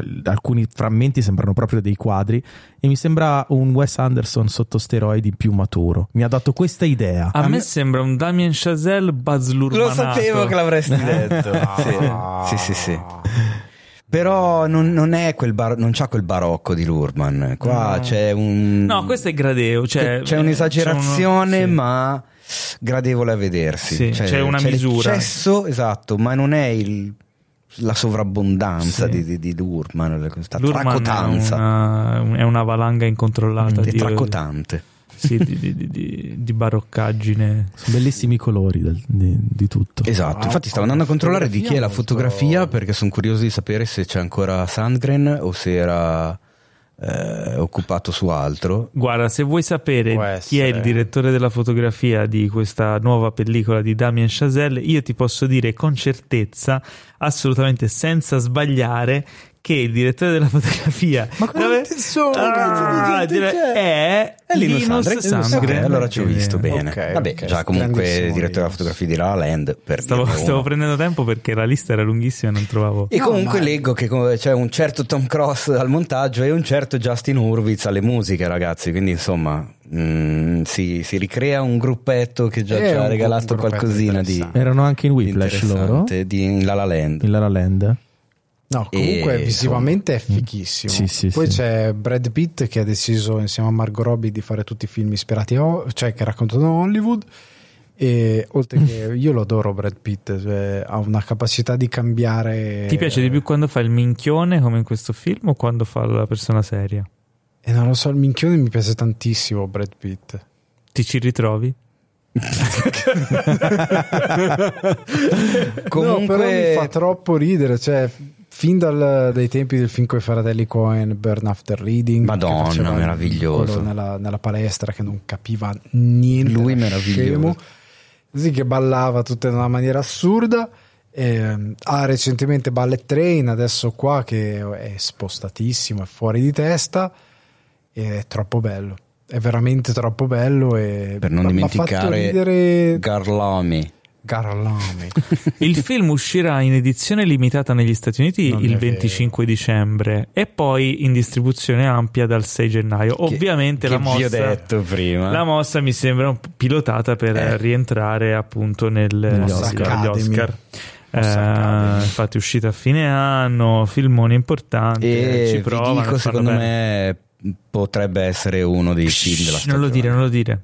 Ma perché? Che per no- non, non gufargliela, il povero. Ma che cazzo, ma figurati se io posso gufargliela a uno come Eh, Shazam. e che mai, Chazelle sì, fa sì. uscire questo film nello stesso anno in cui un uomo di ormai più di 70 anni che porta a scuola tutta Hollywood con la mano sinistra, E la destra legata Sporca. dietro la la destra schiena. levata dietro la schiena, che si chiama eh, Stefano Spielbergo, rilascia questo trailer del bellissimo The Fablesman.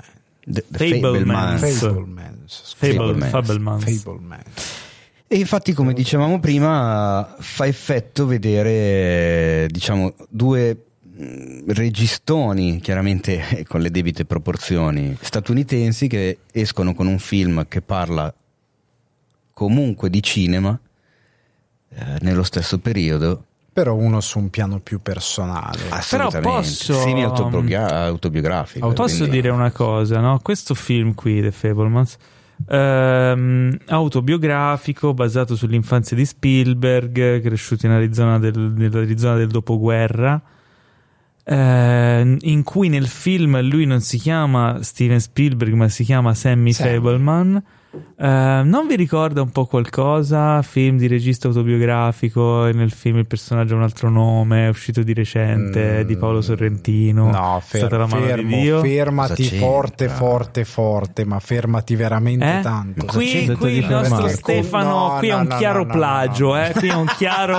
Ah, va, be- va bene. Chiaro tutto, plagio. No, ma c'è cosa un c'entra? sacco di stima, ma stiamo paragonando due cose completamente diverse. È ovvio che qui c'è stato lo spionaggio industriale. Diverse.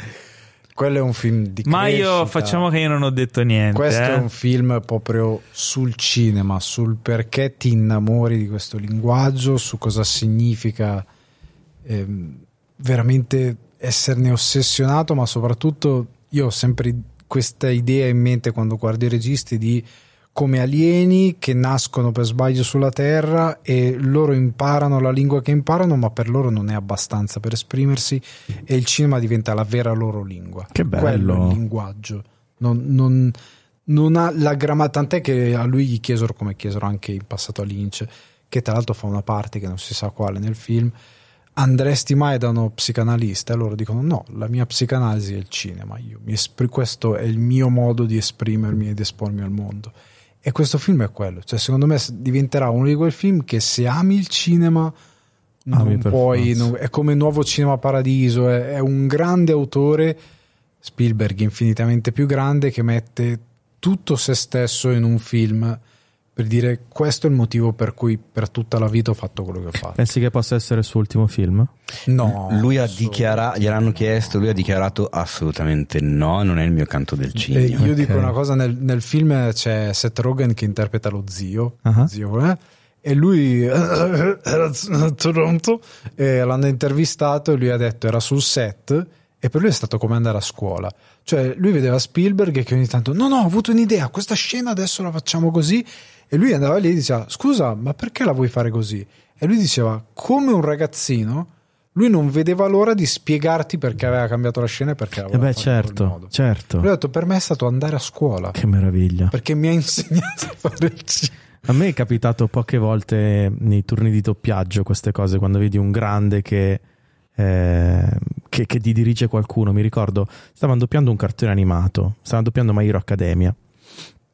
e c'era Lorenzo Scattorin che stava facendo All Might e il direttore gli, gli- gli- gli disse ok la frase l'hai fatta bene però in questo punto dai un'incertezza su una parola fammela un po' scomoda e io gli chiesi ma gli era venuta così dal nulla in giapponese era tirata dritta e facevo ma come mai? Fa perché vedi in questo momento quel personaggio devi immaginartelo come se fosse un vaso di cristallo però lui è malato quindi in quel vaso di cristallo tu devi vedere una crepa e quella crepa me la devi trasmettere con quell'incertezza nel dire quella frase, quel- quella parola. Una cosa minuscola. Io ho detto, cacchio, ma questo mondo è, è infinito. Stiamo parlando del doppiaggio, che Sì, quindi è il sì. servizio che tu dai agli italiani di un'opera. Immagina in una, in una sede del genere cosa puoi creare e quanto puoi comunicare con Sì, è una- tutto. è una è roba- bellissimo. Io al, al trailer mi sono venuti, cioè, Sì. allora sia Babylon che The Fablemans sono due, secondo me, trailer spettacolari. Saranno molto probabilmente due dei film della stagione, due dei film della stagione dei premi, eccetera, eccetera. Secondo me polarizzeranno un po' Mi l'opinione. hanno, mi hanno entrambi emozionato molto. Babylon mi ha fatto divertire un casino, mi ha fatto venire una voglia della Madonna. Quando ho finito il trailer mi sembrava di aver corso, aver fatto pesi, aver trobbato per mezz'ora. The Fablemans mi ha fatto. Mi ha commosso, mi ha commosso la prima volta che l'ho visto, mi ha commosso la volta che l'ho visto stasera Sì. prima di registrare la puntata. E, cioè, ti arriva t- tanta roba e non saprei neanche spiegare il perché mi arriva quella roba lì, come fa ad arrivarmi con solo poche immagini di una storia di cui bene o male non capisci benissimo tutto. C'è questa È musica abbastanza evocativa, criptico, sì. musica molto evocativa. Ti ci rivedi in qualcosa, evidentemente. Non lo so, è che mi è arrivato. Poi, vabbè, è chiaro, io ho sempre detto, io Spielberg lo ritengo uno dei più grandi in assoluto, dei- senza dubbio uno dei più grandi viventi. eh, e non vedo l'ora. Poi, nel senso, mh, ci sono tre attori che per motivi diversi amo tanto: eh, Michelle Williams, Paul Dano e Seth Rogen. E sono assolutamente curioso. Michelle di- Williams e Paul Dano che interpretano i genitori. I genitori. Ehm, mentre vedevo il trailer ho fatto un pensiero. Eh, spesso molti registi che hanno un- una, un'espressività, uno stile, una eh, forza espressiva molto forte all'inizio della carriera e poi si spengono mano a mano negli anni, negli ultimi anni di carriera, eh, succede questo, no?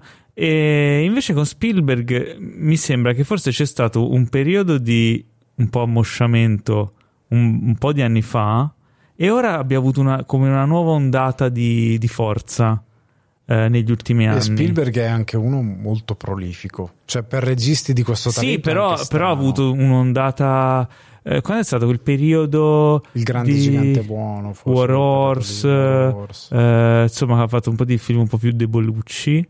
Sì, mentre sì, negli sì, ultimi sì, sì. anni è tornato fortissimo. Raga, ha appena fatto una versione di West Side Story Ah, che appunto, mi riferisco anche a quello. boh, cioè, Dove la tiri ma fuori, poi, ma tra non l'altro, solo. fate conto che lui, eh, quando ha fatto Ready Player One, ragazzi, cioè con tutti quelli che lavorano con i VFX, lui è stato uno dei pochi che ha girato un grandissimo film. Cioè, non è facile alla sua età reinventarsi anche con tecnologie nuove e via No. discorrendo. E farlo così bene su un libro che per tanti era no, vabbè, come fai a filmarlo? E lui lo ha fatto. A me ha Eh, divertito eh, molto quel film, mi è piaciuto. molto divertente, piaciuto. molto divertente. E- ed è una cosa, secondo me, rarissima per, per un regista anche di quest'età, questo talento, questa capacità. Non è veramente facile. Questa cosa che ha raccontato Seth Rogen a me mi ha appassionato un sacco perché eh, io le poche volte che sono stato su dei set grandi, sono stato una volta sul set di Vikings Wow. e, e c'era il regista di questa puntata che poi mi dissero guarda capita più spesso di quanto tu possa immaginare non parlava con gli attori se non con quello super protagonista lui stava nella sua tenda con i suoi monitor se c'era una cosa da dire chiamava l'assistente poi l'assistente la dava a dire a c'era un bambino c'era un altro personaggio io ho detto ma questo qua non, cioè è regia, è il tuo lavoro, esci, vai, parla con l'attore, mi hanno detto capita un sacco di volte. E Spielberg no, non è quel tipo, perché ama quello che fa. Eh. Si vede. Comunque eh, mi, mi autocorreggo di quello che ho detto prima. Stavo riguardando Ah. la filmografia E devo dire no, non ha avuto effettivamente momenti perché ha alternato magari qualche film più debole. Sì, ha avuto qualche con- film più cioè, debole, però ha fatto il ponte delle c'è, spie e che è c'è stato Ten. Ten che secondo me è, è fantastico. Bellissimo, Poi War Horse, ma subito Ah, dopo tra- Lincoln. Tenten, tra l'altro, che non si è filato nessuno, ma è una Ten sorpresa. Ten è un capolavoro. È una sorpresona film. Io l'ho visto all'Arcadia, lo vidi. È sempre la stessa cosa che dicevi adesso, è alla sua età buttarsi in un mondo A totalmente un oscuro. film in CGI su un Eppure lo ha maneggiato alla grande. Ready Player One la stessa cosa. West Side Story, primo musical nella sua carriera.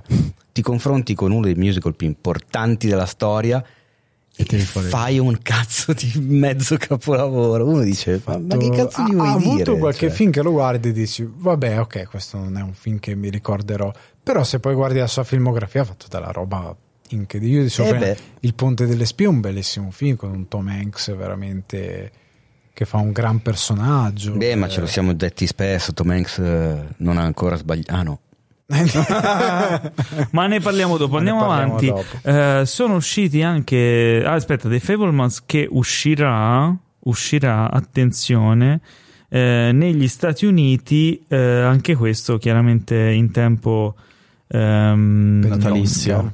per gli Oscar. Dove stai andando? Vai giù, dove vai? Paolo? Perché rimani fisso lì. perso Di Paolo, solito Poco su, poco su, poco su. Dov'è poco su. Satana? No, poco giù, poco giù. E allora, Eccolo lì. 15 dicembre in Italia, quindi Eh corro Beh, a beh, vederlo. beh, beh, beh. Quindi due film che parlano di cinema che sicuramente saranno presenti agli Oscar. Eh, ah, sì, Sì. per forza. Ma poi per queste cose. Che lotta che sarà. La stessa Academy, che è Eh. comunque formata da molta gente che ha lavorato a entrambi i film, Ah. però questi sono proprio film da Academy. cioè. In casa Marvel invece sono usciti due trailer eh, in ambito del D23 di cui abbiamo parlato prima, Secret Invasion con eh, il buon ehm, Samuel. eh, Samuel Samuel Jackson, Jackson. eh, che torna nei panni di Nick Fury, eh, ma non solo perché si vedono nel trailer anche Emilia Clarke, eh, Kobe Smulders e, e chi c'è anche Quella nel trailer? Met Your La- la Coleman Olivia, Olivia Colman, Colman, Olivia. Colman, attenzione, Martin Freeman. Martin Freeman. Freeman. Insomma, un bel cast, serie molto tipo spy, Spy. story, perché c'è questa cospirazione, questi alieni infiltrati tra gli umani che abbiamo già visto, gli scroll. eh, e La saga sì. fumettistica è molto bella. Sì. Molto, molto, molto, molto bella. A me era piaciuta veramente tanto. Speriamo che non sia bella solo la prima puntata, come Esatto. sembra l'ultimo trend Marvel. e poi a sorpresa è uscito anche questo trailer di un mediometraggio, dovrebbe durare una cinquantina di minuti, chiamato Werewolf by Night, e il cui regista risponde al nome di Michael Giacchino, o come lo chiamano eh, gli anglofoni, Ghiaccino. Ghiaccina. che non vi state sbagliando è il compositore che Tra le altre cose ha fatto le musiche di Lost. Di Lost che sono E tra l'altro è uno di quelli più solo. amati nei paesi caldi, perché loro, tra Esatto. di loro se lo dicono sempre Michael Giacchino. Ti adoro. E poi c'è Ghiaccino anche. Eh sì, tra l'altro. certo. Eh, allora, quindi, Quindi- cosa ci se- sembra di questo coso strano? Cosa stai dicendo? fatto- Che lingua era? Ha fatto veramente il trailer, ecco, per dare una piccola spiegazione, è montato come se fosse è girato anche come se fosse un vecchio Film degli film, anni eh, 20. sì, degli anni 20. No, de- tipo No, un horror degli anni Hammer. 50. Eh sì, Eh, un gli horror Hammer, della film, Hammer, gli sì, Hammer ok, movies. gli Hammer movies eh, horror un po' così di quel periodo e dovrebbe uscire i primi di ottobre se non ricordo male come speciale di Halloween una cosa del genere Mm. l'unica cosa è che questo effetto pellicola smangiata per dare l'effetto vecchio film è bruttissimo Poi cippettone. Credo Sì, sia sembra- volutamente brutto comunque. eh ma sembra una roba gratuita Sì. di quelli che trovi è orrendo Non ho capito cosa c'entri con la Marvel però. È una serie della Marvel. È una serie proprio della Marvel. Ah, introduce è una un serie. personaggio che si chiama The, Man- The Man Thing è tipo la, la Night. cosa Oh, ok. della DC una cosa Ah, del ok, genere, ok, ok, una roba di questo tipo se non ricordo male Eh, la storia di questo supereroe licantropo che combatte il crimine usando le abilità che gli sono state date da una maledizione che è stata portata alla sua dinastia. Eh, va bene? Ah, beh. Va bene. Grazie. Siamo No, carino lo stile, carino. Sarà in bianco e nero, mi auguro. Sarà in Sì, bianco e nero, sì, molto ok. stilizzato, un po' barocchetto, Ma- un po' ec- eccessivo. Eh, ok. Non mi ha convinto. Mm, Mm, sì. arri- arriverà appunto il 7 ottobre eh, su Disney Plus. In italiano si chiamerà Lupo Ululi di no. no. Si chiamerà Il lupo che era di notte. Il lupo che era di no. Eh, vabbè, e per chiudere abbiamo il trailer I Wanna Dance with Somebody, Scusa. biopic di, sulla storia di Whitney Houston. Mi è ritornato in mente l'orso baluba, non riesco a farci niente. Scusate, non lo so. Non lo so. Non c'entrava niente. Ah, vabbè. Insomma. Sto parlando di Eh, Whitney Houston, questo ah. film. Eh, Ma altro- attenzione, scusa, ma vuol dirmi che è un biopic sulla vita di una musicista? No, non è un biopic. Certo, è nuovo- Strano, non ne hanno mai fatti. È questo Scritto- nuovo genere. scritto dagli autori di Bohemian Rhapsody. No, stai scherzando. Il fake opic. Veramente? Il fake opic. E allora sì, è un, è un Fake fake, opic, è un no, fake, è un bio fake. È una storia, diciamo, positiva e solare sulla vita Di personaggi che non lo erano. Whitney Houston senza alcun problema. È una storia di successo, No, è una no. storia di vita Tranquilla, vissuta tipo tranquilla, Mulino esatto. Bianco. È un Eh? album panini di santini della musica dove sono tutti. Allora, il, il- il trailer ci lascia intuire in effetti che sia una, un po' storia positiva, bella, di successo. Senza molto- ombre. È, Senza è ombre. quello che ogni concorrente di X Factor sogna di vivere. Esatto. Che vai lì, no, ma Eh. sei un grande, sei troppo il migliore. Naomi Aki interpreta Whitney Houston, eh, Stanley Tucci interpreta Clive Davis, No. che credo sia un suo... Non è Clive Davis. C'è scritto Clive Davis. Sai chi è in verità? Ah, chi è? Lui canta notte prima degli esami, ti do questo indizio. Chi è? Dillo. Ma perché? Ma cosa c'entra Venditti? È uguale a Venditti. Ma chi? Stanley, Stanley Tucci. Tucci. Ma cosa c'entra? Tu adesso lo vai a guardare. Ma non è vero. All'uscita Grande. 37 gesta per carrozzere che te fa lo scontrino pure se lo fai in contanti Vabbè. e poi ti aspetta dietro il pizzicagnolo Ne ha finito? e allora vieni con me amore sul grande raccordo anulare e nelle soste faremo l'amore Ma te la ricordi? Sì, ho capito. E se nascerà una Basta. figlia poi la chiameremo Roma. Va bene. Basta. Tra Questo è il l'altro nostro lei- commento su Whitney Houston. Anche perché se no lo sai cosa succede, mi sale il... Quindi... Vabbè, diciamo che come se Whitney Houston non fosse morta prima dei 50 anni mh, in bagno.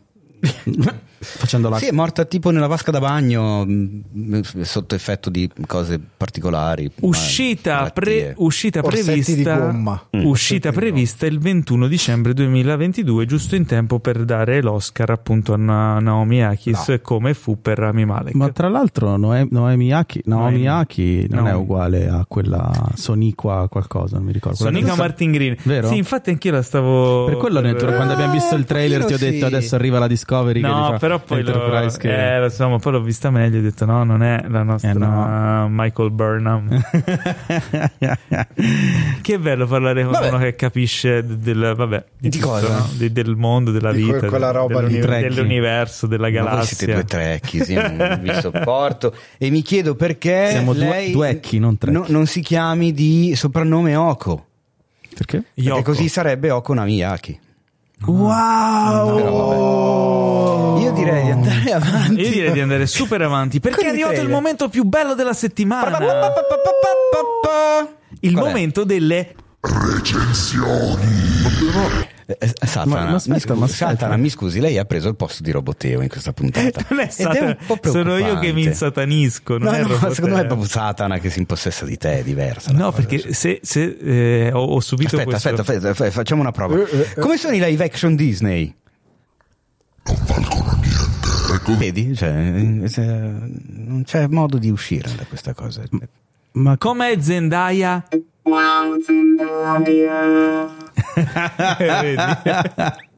Andiamo alle recensioni. No, ma aspetta, ma il, tra- il trailer della settimana qual è quindi? Ah, è vero, qual è il trailer della settimana? In che Babylon. senso? Per me, per me, Babylon. Ma ti dico perché. Perché c'è anche The Perché? Fablemans che se la batte.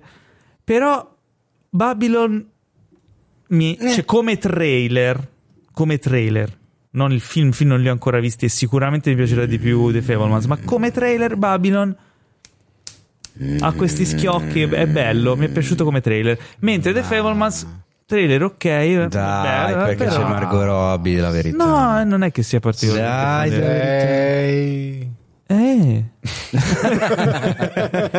ok, il mio voto va a voto di Ah, hai la mia- Gabriele. hai la mia spada. Abbiamo due spade.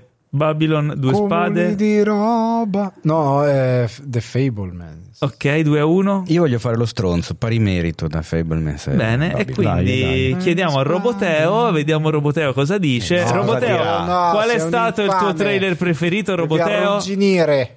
Zendaya. e quindi niente, rimane questa, questa. Passiamo alle recensioni. Abbiamo Oh. quindi due trailer della settimana. Passiamo alle recensioni e apriamo subito con il film più atteso, il film più promettente, il film di cui tutti. Quando è stato annunciato e quando abbiamo soprattutto visto il trailer, avevamo grandi aspettative e grandi speranze. Pinocchio. Porca- Ah no, aspetta, non è quello di Del Toro, è quello della Disney. Allora diciamo un po' mh, così traballante. Teo si è preso questa pallottola Ma per devo per noi. forza iniziare io. Sì, Pinocchio. vogliamo partire col botto. Tanto la pallottola ha fatto male. Allora, Pinocchio. Pinocchio di Robert Zemeckis con Tom Hanks, le voci di Joseph Gordon-Levitt nei panni del grillo parlante, Cynthia Erivo che interpreta la fata turchina. Che tra l'altro in originale è molto le altre La fata voci. dai capelli turchini. Esatto. Ricordiamo. Non sono sicuro. eh. Sì, sì. Sei sicuro? La fatina dai capelli turchini. Perché anche nel Pinocchio del 40 lei era bionda, aveva solo il vestito turchino. Nel libro sto dicendo. Ah, nel libro, ok. Allora, da dove caspita comincio? Dunque, ehm, direi che è evidente che non mi sia piaciuto neanche un po'. Come mai? Eh, credo che sia il, il live action Disney meno riuscito di quelli che ho visto finora, ma proprio in assoluto. In assoluto? Sì, lo metterei. Guarda, forse addirittura l'Alice di Barton aveva qualcosa di piacevole. Maleficent? Sì, oh, Maleficent a confronto di questo è Apocalypse Now. Cioè, Beh, ho capito che c'è il Fanning, però. No, ma no, non è, non è per quello, Paolo. Allora, mm, non so da dove, veramente non so da dove cominciare. Dici la cosa Dico- più bella. dico C'è una cose a cosa caso, bella. Dico cose a caso, non mi viene in mente. Dico cose a caso, un po' così, senza tanto la storia di Pinocchio la conosciamo tutti. Dico cose a caso. Allora, Tom Hanks che penso che sia il suo film che gli è venuto peggio. Non so cosa gli sia venuto in mente, come ha preparato il personaggio lui, come è stato diretto da Zemeckis, che cosa si siano detti loro, ma non dà mai l'idea di essere Geppetto. Sembra un, vecchio babbo di mi, di- un come? vecchio stupido, eh, boh, pasticcione e inadatto a tutto quanto. Tom Hanks eh, recita che non cap- probabilmente non sapeva neanche dove fosse, forse il, tutto il set attorno a lui era un greenback a questo punto perché non ti dà mai l'idea che stia recitando, sembra sempre che stia facendo lo scemo, ecco.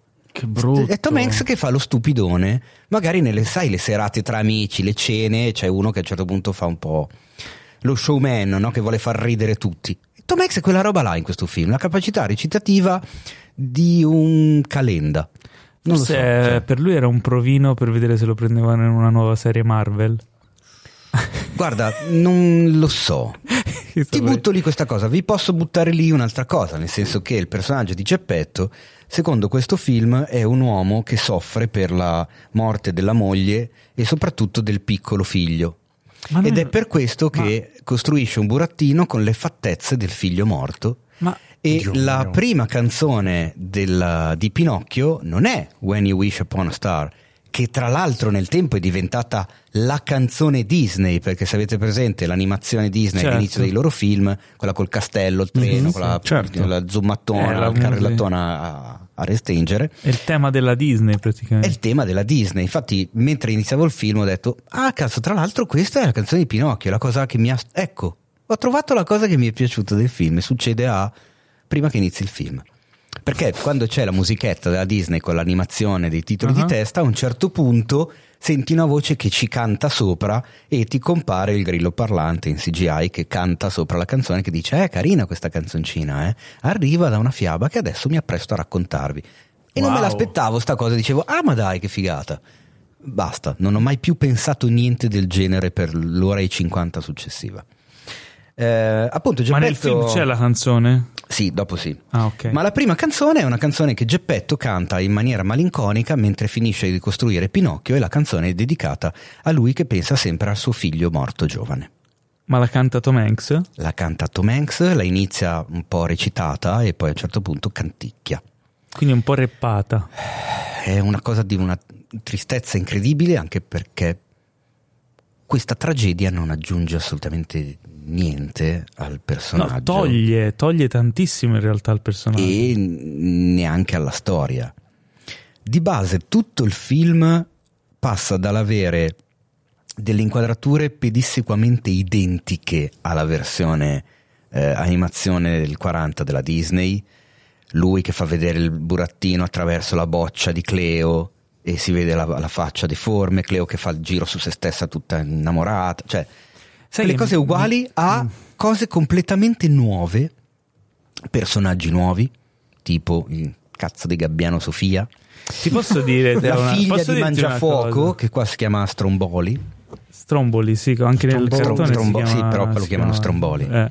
e vabbè. Sai che mi sta sa- Aspetta, eh, ma non ne hai sentite tutte. Ma più che altro per questa cosa del figlio morto mi fa incazzare tantissimo perché il dramma di Geppetto è il fatto che lui non ha mai potuto avere un figlio e tutta la vita ha desiderato questo figlio, tanto che quando cioè, sa che non lo potrà mai avere se lo costruisce da sé. Esatto. E questo figlio gli crea talmente tanti problemi che lui non può smettere di amarlo. Cioè, proprio l'amore incondizionato, è, è- è tutta una storia in sé. Se tu gli metti il figlio morto, non è altro che lui sta creando un surrogato, ma sarà sempre legato al figlio morto. Hai smontato completamente tutto quello che significa il film. della favola di Eh, sei un coglione, cioè, non so chi ha pensato a questa cosa qui, ma Posso andare avanti? vai. Pardon. Quando Geppetto all'inizio del film vede una... Madonna, c'è una cosa prima. Ah, dico Ah no, prima mi dici chi è il Gabbiano Sofia. Il Gabbiano Chi è il Sofia è, un Gabbiano personaggio Sofia? che semplicemente è stato inventato per aiutare la sceneggiatura a venire fuori dai passaggi un po' più complicati che non avrebbero saputo come risolvere altrimenti. Cioè, è un sai Deus proprio Ex Machina. una, Cioè, arriva e caca sulla scena, cosa fa? palesi. No, arriva e trasporta il grillo dove deve trasportarlo perché sennò il grillo non arriva in tempo. Ah, E lo fa un paio di volte, minimo. È una gabola di sceneggiatura. Sì. me up. e, dà, due- e dà un indizio importante su dove si trova Pinocchio a un certo punto a Geppetto, così dal niente gli porta un volantino. Eh, prima del, del desiderio di Geppetto che chiede alla stella il desiderio che noi non sappiamo, ma che capiamo a un certo punto durante il Ok. film. Mi fa ridere una cosa, se me lo stiamo spoilerando tu. Beh, vabbè, ma il Pinocchio lo si sa. Sì, cioè. sì, ma perché intanto vabbè, non ha senso. La stella arriva questo incredibile raggio blu, tipo raggio solare, raggio laser dal cielo, che va a colpire la foto del bambino, del figlio morto di Geppetto. Oh no. La colpisce, la colpisce perché evidentemente Geppetto ha detto vorrei tanto che mio figlio tornasse in vita. Ah. Questo raggio colpisce la foto nel portafoto sul comodino, ma la foto comincia a traballare. A un certo punto questo portafoto si inclina e il raggio blu, pum, rimbalza dove? Su Pinocchio. Ed è Pinocchio a prendere vita. Eh, Quindi è la, la coscienza del figlio morto che... Quindi Pinocchio è uno zombie fondamentalmente. Cioè, la magia No, in realtà sbadata. lui diventa burattino, ma la- è la magia che sbaglia bersaglio. Cioè, se fissava, la, fo- se- fissava la foto, resuscitava il bambino. Forse Ma dai- Ah. eh? Non si è mai vista la magia che sbaglia, porca miseria. Ma è ancora più una vaccata. Ecco, io però non posso non parlare di una delle cose più, come dicono i giovani, cringe, Ok. Con meno senso e più inutile del film. Fu- nata evidentemente per essere una chicca per quelli che notano queste cose tipo easter egg, oh che carina questa cosa, ma non c'entra assolutamente niente e lo vorrei dire con la voce satanica. Prego. Perché? No, aspetta, no, dopo. Geppe, allora dai, fammi parlare normale Paolo, perché sennò poi mi incazzo ancora. Ma di più. allora, Geppetto costruisce orologi a cucù, cose mm, di legno. Ah. Ah, tra l'altro all'inizio si vede un cliente che vuole comprargli un, un orologio cucù e Geppetto dice no, non sono in vendita, potrei venderti qualcos'altro. Ma perché lei ha un negozio di orologi cucù se poi non li vende? Ma perché lei non può capire, sono tutto per me i miei orologi cucù, posso venderle qualcos'altro? No, non voglio qualcos'altro. E lui torna in casa tutto mesto e dice non potrei mai vendere i miei orologi cucù, erano gli orologi preferiti di Costanza.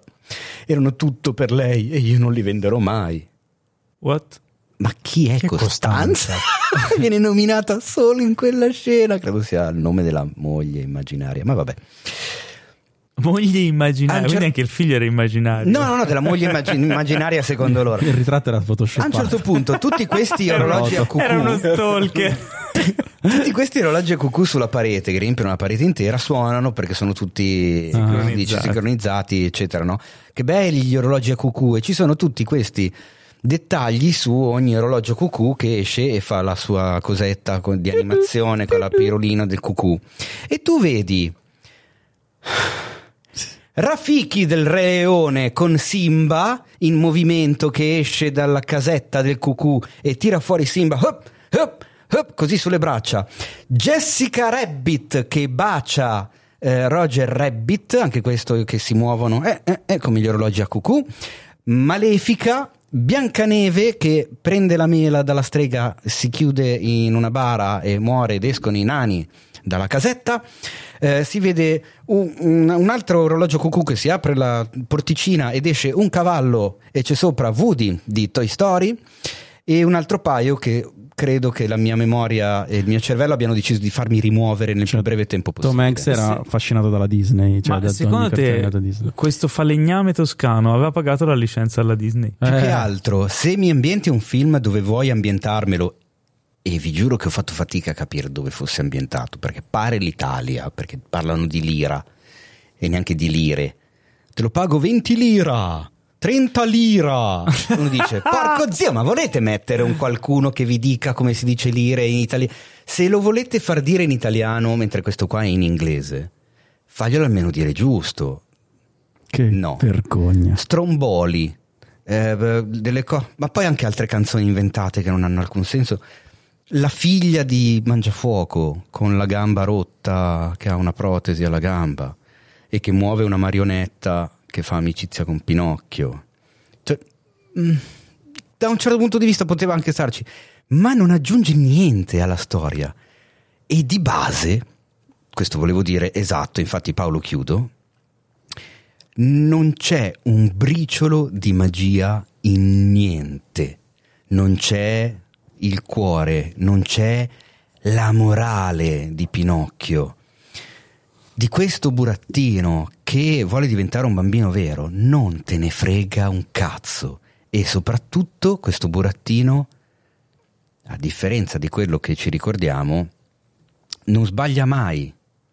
Fa sempre le- gli errori che fa li fa sempre controvoglia, anche quando è nel paese dei balocchi, lui non vuole fare mai niente di sbagliato e non lo fa. Non Fanno vuole fare mai- altri. Di sbagliato.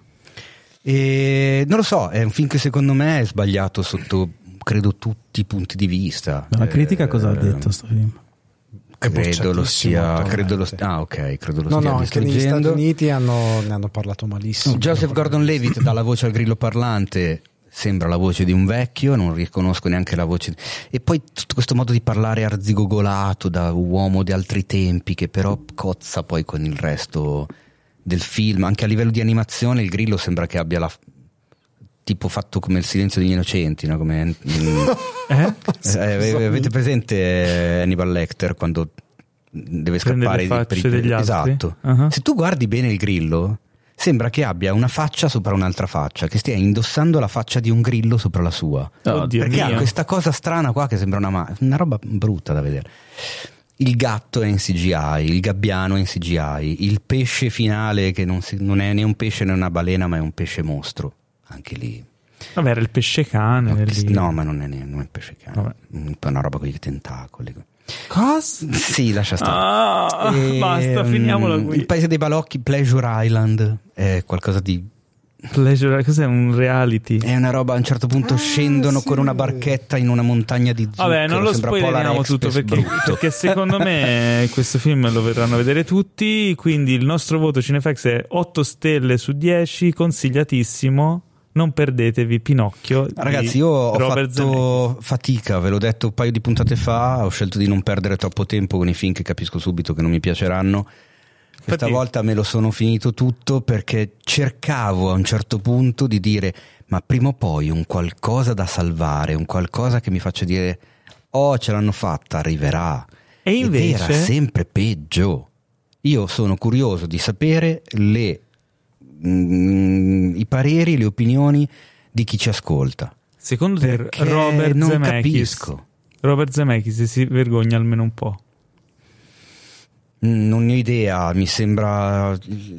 Il film pare essere soprattutto pensato per funzionare dal punto di vista degli effetti visivi. È, è totalmente solo effetti visivi. La vo- c'è la volpe, Ma il la- gatto, l- l'inquadratura tutto della, CGI. de- di Geppetto che prende la mano di Pinocchio che si vede nel trailer e la mano che gli entra nella mano è così anche nel film o l'hanno corretta? Non l'hanno corretta e ci sono un sacco di altre scene, anche soprattutto quando c'è Geppetto che lo prende dal tavolo e lo mette per terra per ballare, per ballare con lui, c'è il burattino che gli galleggia in mano. No. Cioè, lo vedi che fa. Oh. Va bene, direi di passare al prossimo, Eh, alla prossima sì. recensione, giusto? Siete d'accordo? D'accordissimo. Beh, direi che non mi è piaciuto, ecco, così per concludere. Ah, ma io avevo pensato che Oh my god. Allora, eh, è uscita la quinta stagione di Cobra Kai, serie da me amatissima, dal pubblico amatissima. Questa quinta stagione ho sentito, cioè mi è capitato di leggere qualcuno che storceva un po' il naso. Io l'ho vista con mente completamente aperta e mi è piaciuta moltissimo anche questa. È un po', mi dà quella sensazione di essere un po' un guilty pleasure, perché stiamo parlando di una serie che è messa in scena con pochissimi mezzi, veramente a basso costo. Eh, però secondo me scritta e recitata in maniera deliziosa e soprattutto con tante sorprese. Se ovviamente eh, purtroppo devo dire che il doppiaggio di questa serie è veramente non all'altezza dell'originale. Non so quali siano le motivazioni, i tempi, i costi, sicuramente ci saranno dei motivi. Se la guardate in italiano mh, sembra un'altra roba eh, e lo sconsiglio. In originale il, il tono che riescono a dare gli attori alla recitazione di quel tipo di battute, di quel tipo di personaggi, di quel tipo di situazioni sopra le righe, eh, stereotipati ma sempre con quel guizzo che ti va a sorprendere, sempre con quella cosa che ti fa ridere, con quella, con quella verve in più che, che ti spiazza. È veramente geniale e ho apprezzato tantissimo anche questa quinta stagione che secondo me è un gradino sopra la quarta. Ma Mi è, ha coinvolto è vero che ci sono un sacco di esplosioni, un sacco di fuoco. Ah, ci sono delle scene ridicole dove i VFX sono, sono veramente eh, ignobili, ma, ma ti fa ridere perché, perché, non, eh, perché non è quello che stai guardando. In realtà ti, ti diverti perché i personaggi funzionano. E c'è l'introduzione di questo personaggio che si vedeva, eh, insomma, che sarebbe arrivato già dalla, dalla fine della quarta stagione, eh, che è Chosen, che è il rivale di Daniel. eh, nel terzo film, eh, no, scusa, nel secondo film, è il rivale in Giappone del secondo film, eh, che diventa un po' un terzo maestro insieme a, a Daniela Russo e Johnny Lawrence eh, nelle avventure che hanno ed è un personaggio fantastico, un personaggio che ho veramente amato. Per- per- com'è? Personaggio Personaggio? Chosen, fan- Ah, no. fantastico. Ok. Il Mi miglior, perso- il miglior personaggio della Uè, stazione. fantastico. Per me Cobra Kai quinta stagione assolutamente promossa e sono già in attesa della... Poi me la sono fumata, l'ho vista tutte in due giorni. Davvero? Parte- Sì, sono, Mazza. sono puntate da 30 minuti, sono 9 o 10 puntate. Eh, Vabbè, ma una- ore. ti tira via una dietro l'altra. e- Era nata come YouTube Original quella, giusto? Era uno YouTube, sì, la prima stagione è stata YouTube Original nel progetto in cui YouTube voleva entrare nella streaming war, poi ha cambiato idea Mm.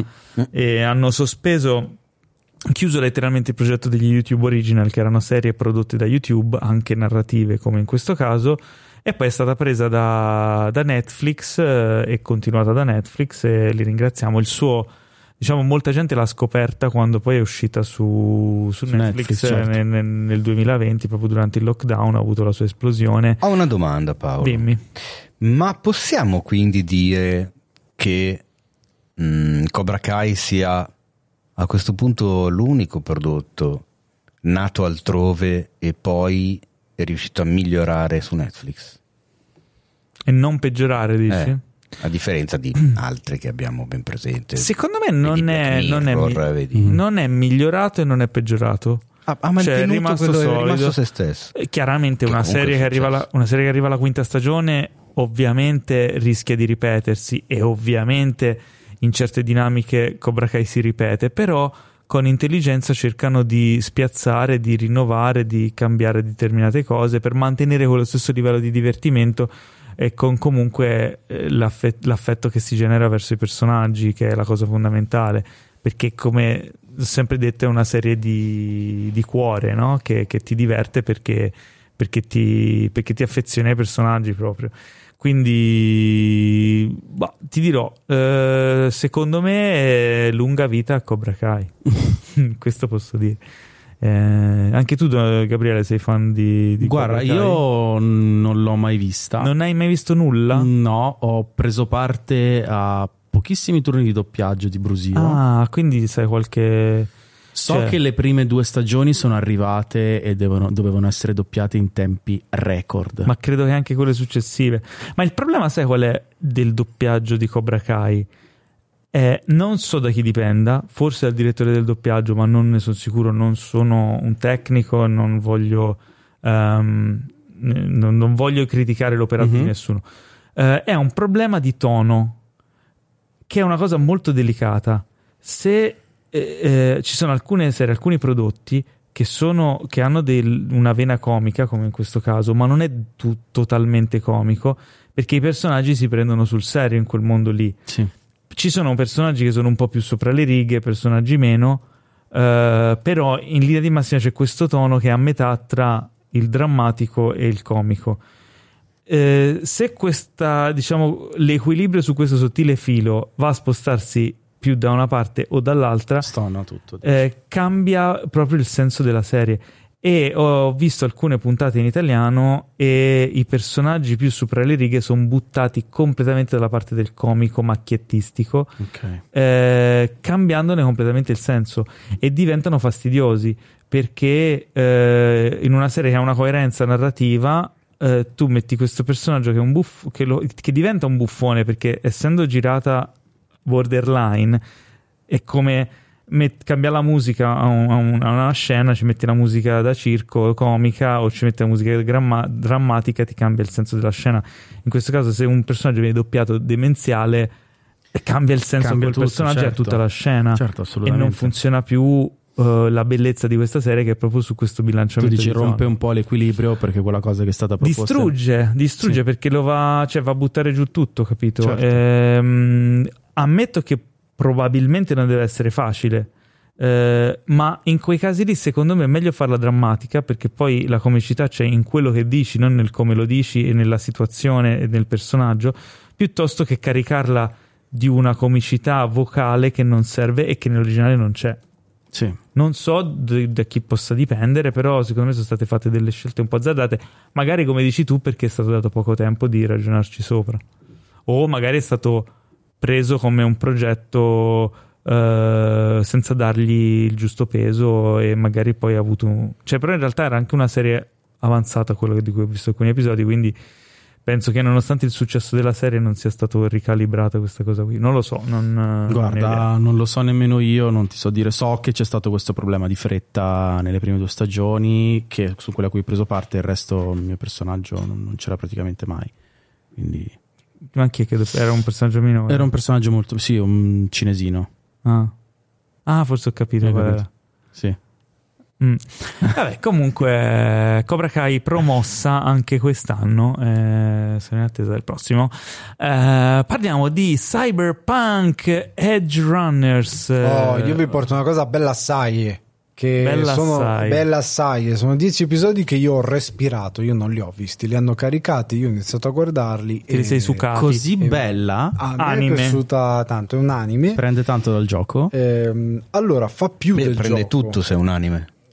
Ecco. Allora, Ah, è Andiamo legata con ordine. al videogame Cyberpunk? allora da- da- faccio un brevissimo sunto per i babbani. Questa serie è tratta dal videogioco Cyberpunk 2077, sviluppato da CD Projekt Red, che ha anche prodotto e collaborato alla realizzazione della serie. Ma eh, se voi non avete nessun legame col videogioco, eh, potete guardarla tranquillamente perché la serie è totalmente Chiaro, chiaro, autonoma. chiaro, chiaro, chiaro. Quindi ehm, andate tranquilli se non, non conoscete il videogioco e via discorrendo. Dieci episodi, come dicevo, eh, si parla di questo mondo in questo futuro distopico dove sostanzialmente eh, gli esseri umani hanno un enorme contatto con la tecnologia e sono molti di loro a- al posto della diciamo eh, del- della chirurgia estetica c'è questa chirurgia che ti cambia parti intere del corpo sostituendole con parti cibernetiche futuro distopico dove, Bello. dove le, le multinazionali sono le cose che governano effettivamente il mondo dove il divario tra ricchi e poveri è fuori completamente scala quindi o sei un corporativo come li chiamano loro quindi lavori nelle corporation e quindi stai bene oppure sei nella fame più totale e quello che fai è essere o un criminale o sostanzialmente uno che tutti i giorni prova a non farsi uccidere nel percorso da casa a lavoro da chiunque Wow. sia in giro per questa Night City che è praticamente pericolosissima. E lo studio dietro la, la serie è lo studio Trigger che è Mm. fichissimo perché eh, ha fatto un lungometraggio molto interessante che è Promar con eh, Ah, certo. doppiato Ah, da beh, Maurizio, certo. Maurizio che è molto Merluzzo. molto bellino e aveva fatto due corti per Star Wars Vision The Twins che me era piaciuto un sacco e The Elder e lo studio Trigger si va a contraddistinguere perché ha uno studio visivo, una ricerca visiva molto interessante che con Cyberpunk dove è tutto neon, luci particolari calza alla perfezione. E è bello perché lo studio Trigger ha molti eccessi che qua rispecchia perché nel mondo di Cyberpunk c'è sesso esplicito già dalla prima puntata pronti via c'è uno di questi personaggi una delle cose Cyberpunk loro hanno questi visori che ti fanno ormai simulano praticamente la realtà e hanno questi cosi attaccati al pene che tipo No. simula il rapporto sessuale pronti via tu ti vedi una di queste cose e ci sono dipendenze di ogni tipo, da droghe anche da ehm, impianti cyber, eh, come dicevo prima, decadenza sociale assoluta, violenza esplicita, teste che esplodono, gente tagliata in due, si vede tutto.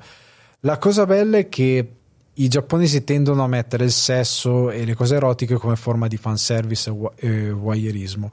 Qua no, è proprio parte integrante del mondo di cyberpunk perché è tutto talmente estremo che anche una cosa come una ragazza nuda non è messa lì per fanservice, ma è messa lì perché in quel mondo ci sono tipo dei personaggi che fanno hacking e per fare hacking si collegano tipo Matrix Mhm. con una cosa impiantata nella testa e si immergono nel ghiaccio. Sì. Quindi la ragazza nuda non è per fare la cosa Ma per perché è esigente. perché è proprio il mondo che è così ed è fuori di testa. Se non ricordo dal videogioco c'era appunto parlando di droghe, eh, raccoglievano eh, in maniera ehm, non legale delle clip di gente Le brain dance. e le Sì. brain dance, E esatto. ad esempio, una delle cose che c'è praticamente ci sono questi personaggi che estraggono dalla memoria di altri questi tipo ad esempio gente che impazzisce e fa delle stragi e poi alla fine muore e tu te le puoi illegalmente vedere e puoi scegliere addirittura di sentire quello che lui sente quindi se gli sparano tipo una gamba tu hai il dolore simulato della gamba che ti si Esatto. spara. E Mi poi ricorda Strange Days.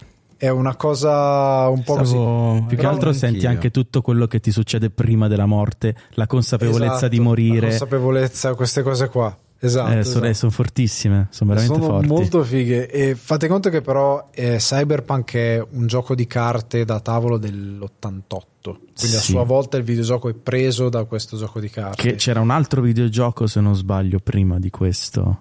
O forse avevano fatto anche un gioco di GDR, ruolo. una cosa del genere Mm. Eh, però ecco la serie guardate appunto 10 episodi che vi filano via. Ha una soundtrack della Madonna la sigla è dei Franz Ferdinand. Wow, ma Franz dai. Ferdinand. Soundtrack fighissima. Lo studio Trigger ci ha messo veramente tanto impegno per sviluppare molto bene visivamente la serie che ha uno stile molto eccessivo ma fa parte proprio del racconto cyberpunk. E dove magari si vede da quello che io ho percepito che magari hanno avuto limiti eh, di budget o quant'altro hanno studiato molto bene le situazioni per magari dare un mood molto bello con le scelte di inquadrature e via discorrendo. Quindi è molto figo. E fate conto anche che il mondo è crudelissimo è violentissimo e una cosa particolare. Per quanto all'inizio vi possa sembrare il solito cammino dell'eroe, in verità è una storia che non ha molta speranza, Cioè, è molto amara ed è una cosa che non si vede tanto spesso. A me è piaciuto, è veramente una serie che mi ha appassionato, quasi sicuramente mi farò un secondo rewatch perché mi ha divertito anche molto vederla, anche a livello visivo e io ve la consiglio. Ripeto, che vi interessino o no i videogiochi o meno, se vi piace la fantascienza guardatelo perché alcune idee anche di come questi sono ossessionati dal modificarsi perché a un certo punto smettono di essere umani, cioè sono talmente modificati che sono totalmente cibernetici, quasi un'idea cro- cronenberghiana, cioè la nuova carne è la cibernetica, quindi tu sei più cyborg che effettivamente essere umano. E le deviazioni che vengono fuori sono fuori scala. E quindi è di- divertente, ti fa anche dare uno sguardo a un'idea di società dominata dalle corporazioni, perché i governi praticamente non vengono nominati, come se non esistessero, tutto in mano alle corporazioni per far ridere che la moneta sono gli euro-dollari, quindi Sì. è una società completamente oltre dove ti dico guarda, il futuro è questo, fin- sta finendo veramente male. E poi fa ridere anche che a livello di descrizione del mondo c'è una città dove piove sempre, fa schifo, è veramente terrificante. E, però ve lo consiglio perché Sto vedendo, ha, opere- ricevuto ottime critiche comunque. eh, cioè, è piaciuto perché- tanto. Sì, sì, sì, sì, sono 10 episodi perché generalmente gli anime si parlano di 26 episodi a stagione, però c'è sempre qualcosa che di qualità crolla, quel dettaglio. Invece qua si vede che hanno voluto fare 10 episodi, una storia che inizia e finisce, perché è una storia autoconclusiva, però dove ci mettiamo tanto, anche a livello di scrittura è scritta molto bene. Beh, Netflix ha un po' questo vizio di fare gli anime da 10 puntate, comunque sta prendendo un po' come se fossero serie TV Esatto. normali. esatto. diciamo. Quindi ragazzi, consigliatissima.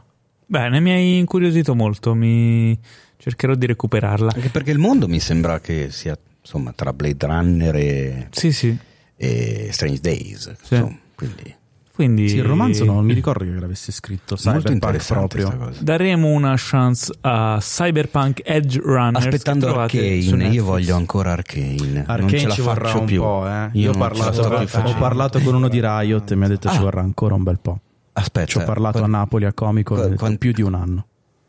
più di un anno da oggi, Da- dalla fine della... Da Napoli, quando ero andato a Napoli, Comic Con di Napoli. Comunque ci vorrà tanto tempo ancora. Beh, la prima stagione ci hanno messo anni e anni eh, Beh, per era, sì. era normale eh, pensarci, però mi è piaciuto da impazzire. Ma Eh, andiamo sì. avanti, Teo, parlaci di 13 vite.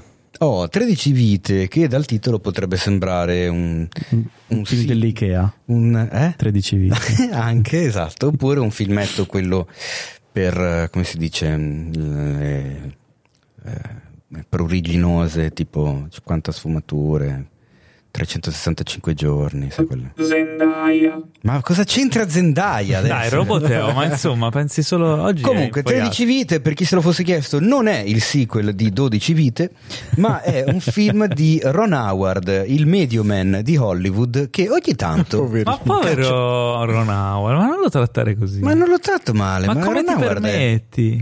Ma io te l'ho detto, secondo me Ron Howard è un bravissimo cristiano, cioè Eh. è un bravo ragazzo.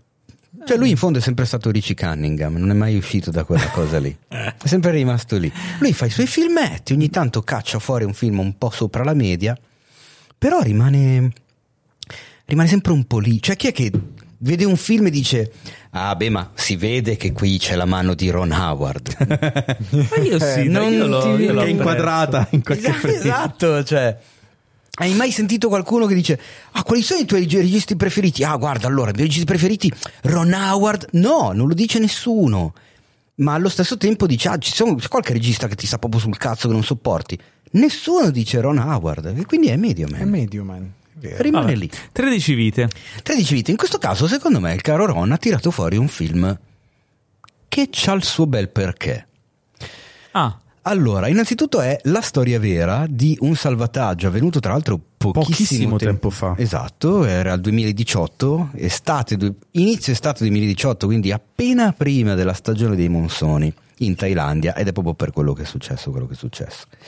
12 ragazzini di una squadra di calcio, eh, insomma, 12 amici, compagni di, di- di- di avventure sportive tra gli 11 e i 17 anni e i loro allenatori di 25 anni rimangono incastrati in una grotta dove erano andati alla fine degli allenamenti, allenamenti Quindi per- giocavano senza sostituti. Già, eh, eh? Erano in 11 più l'allenatore, non gioca- giocavano senza Ma noi, sostituti. ma noi giocavano 5 contro 5. Ah, ok, 6 ok. contro 6. Ah, ok, ok.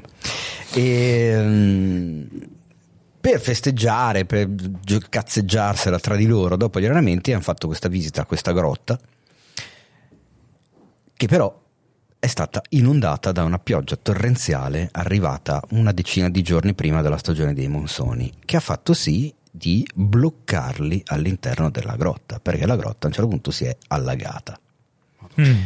I genitori non vedono rientrare i bambini, non sanno dove cazzo siano finiti, raggiungono le vicinanze del campo sportivo, si dicono che forse sono andati alla grotta, trovano effettivamente le loro biciclette all'entrata e immaginano il peggio. Certo. Cominciano ad avvertire le forze dell'ordine e si mette in moto tutta una macchina per eh, il salvataggio e il recupero di quelli che credono a questo pu- un certo punto potrebbero essere i corpi, perché cominciano già a passare un paio di giorni. Perché comunque in questa grotta, già completamente diventata una grotta subacquea, è veramente difficile entrare, quindi vengono coinvolti i Navy SEAL thailandesi. A un certo punto le autorità cominciano a coinvolgere anche degli esperti in giro per il mondo, tra cui i britannici eh, Viggo Mortensen e Colin Farrell, Ah, gli attori proprio. Sì, sì, loro due. proprio loro due, Proprio loro. Che interpretano due veri eh, sommozzatori pluripremiati e medagliati che lo facevano come volontari perché non era neanche il loro primo lavoro. Ah. ma erano ultra esperti già impiegati in azioni di recupero persone incastrate nelle grotte subacquee in giro per il mondo. E quindi insomma grande esperienza dietro le spalle sangue freddo capacità di muoversi. Perché dirla così è una cosa mm, Viverla è- viverla e vederla come ce la fa vedere Ron Howard una grotta completamente immersa nell'acqua dove devi muoverti non puoi neanche usare le pinne perché a un certo punto ci sono dei pertugi larghi 40 centimetri e tu devi strisciare Ma con la pancia contro entrare? la roccia Credo si sia alzata la marea, forse qualcosa no del la genere. pioggia ha cominciato Eh no, a piovere Con la pioggia? Solo con la pioggia e la pioggia che sia che entrava da sotto e sia che passava attraverso le, le- come si dice, la montagna da cui era formata Sì, ma dico, grotta. l- loro erano entrati da un'altra parte, quindi. No, no, erano entrati da lì perché nel momento in cui la grotta è asciutta entri, è una grotta turistica. E ci sono dei punti molto stretti, molto particolari, dei punti con le stalattiti eh, molto lunghe, molto grosse. Però chiaramente se sei all'asciutto ci cammini, se sei nell'acqua è un po' difficile. Ok. Eh, tant'è che si mette appunto in moto la, la macchina di recupero che scopre che i ragazzetti sono a 3 km e mezzo dall'entrata di questa Madò. grotta subacquea e a un certo punto con l'andare avanti dei giorni ci si mette circa dalle 5 alle 6 ore Ok. per andare in Ma- questa zona sopraelevata di questa grotta Ma ce lo vuoi raccontare cunicoli. tutto? Come va a finire? no tanto la storia è vera quindi se uno lo E che vuol sapere- dire? Se uno non l'ha letta, non Vabbè, lo sa. comunque queste persone erano vive. Il problema grosso non era il fatto che fossero vive o morte, ma che bisognava tirarle fuori da lì. Certo. Ok. Come cazzo le fai a tirare fuori da lì se non sono sommozzatori esperti? E lì per rendere vita la, la storia del film, immagino. Esattamente. Ma anche, Domanda. Eh, scusami, no, volevo fare anche una domanda dopo. E C'è il personaggio di Elon Musk nel film? Eh? Non so se ti ricordi, ma ci fu una mega polemica perché quando ci fu l'evento vero, a un certo punto Elon Musk, forse poco dopo, aveva insultato il, il tizio del salvataggio dandogli del pedofilo. Vero? Non ve lo ricordate? Non me lo ricordo. No. Sì, ci fu una polemica su sta storia qua. Ci fu un battibecco mediatico. No, la- la- secondo me la cosa che funziona del film è che rimane sempre molto eh, concentrato. Allora, all'inizio del film c'è un'enorme parte iniziale eh, dove è a tutti gli effetti un film thailandese, cioè ci sono solo attori thail- thailandesi che tra di loro parlano in thailandese. Si comincia a sentire dell'inglese quando vengono coinvolti appunto gli attori internazionali che noi conosciamo nelle- nei ruoli dei britannici salvatori. Che poi sono salvatori anche nei visiti thailandesi, non è che ha Sì, sì, però, certo. E la cosa bella del film è che rimane molto addosso a loro, ai personaggi, a chiaramente le enormi difficoltà che si trovano ad affrontare, le decisioni etiche e morali da prendere, perché si parla di 12 ragazzini tra gli 11 e i 17 anni, più il loro allenatore che ne ha 25. E passano i giorni, passano le settimane, si complicano le cose anche a livello politico perché c'è il governatore della provincia, ci sono i giochi di potere con i militari, con queste ingerenze dai paesi esteri e stranieri, che insomma se perde la vita qualcuno di straniero in un paese come Thailandia ah, Ah, non è bello perché, no. ok, tutte queste, tutte queste dinamiche particolari.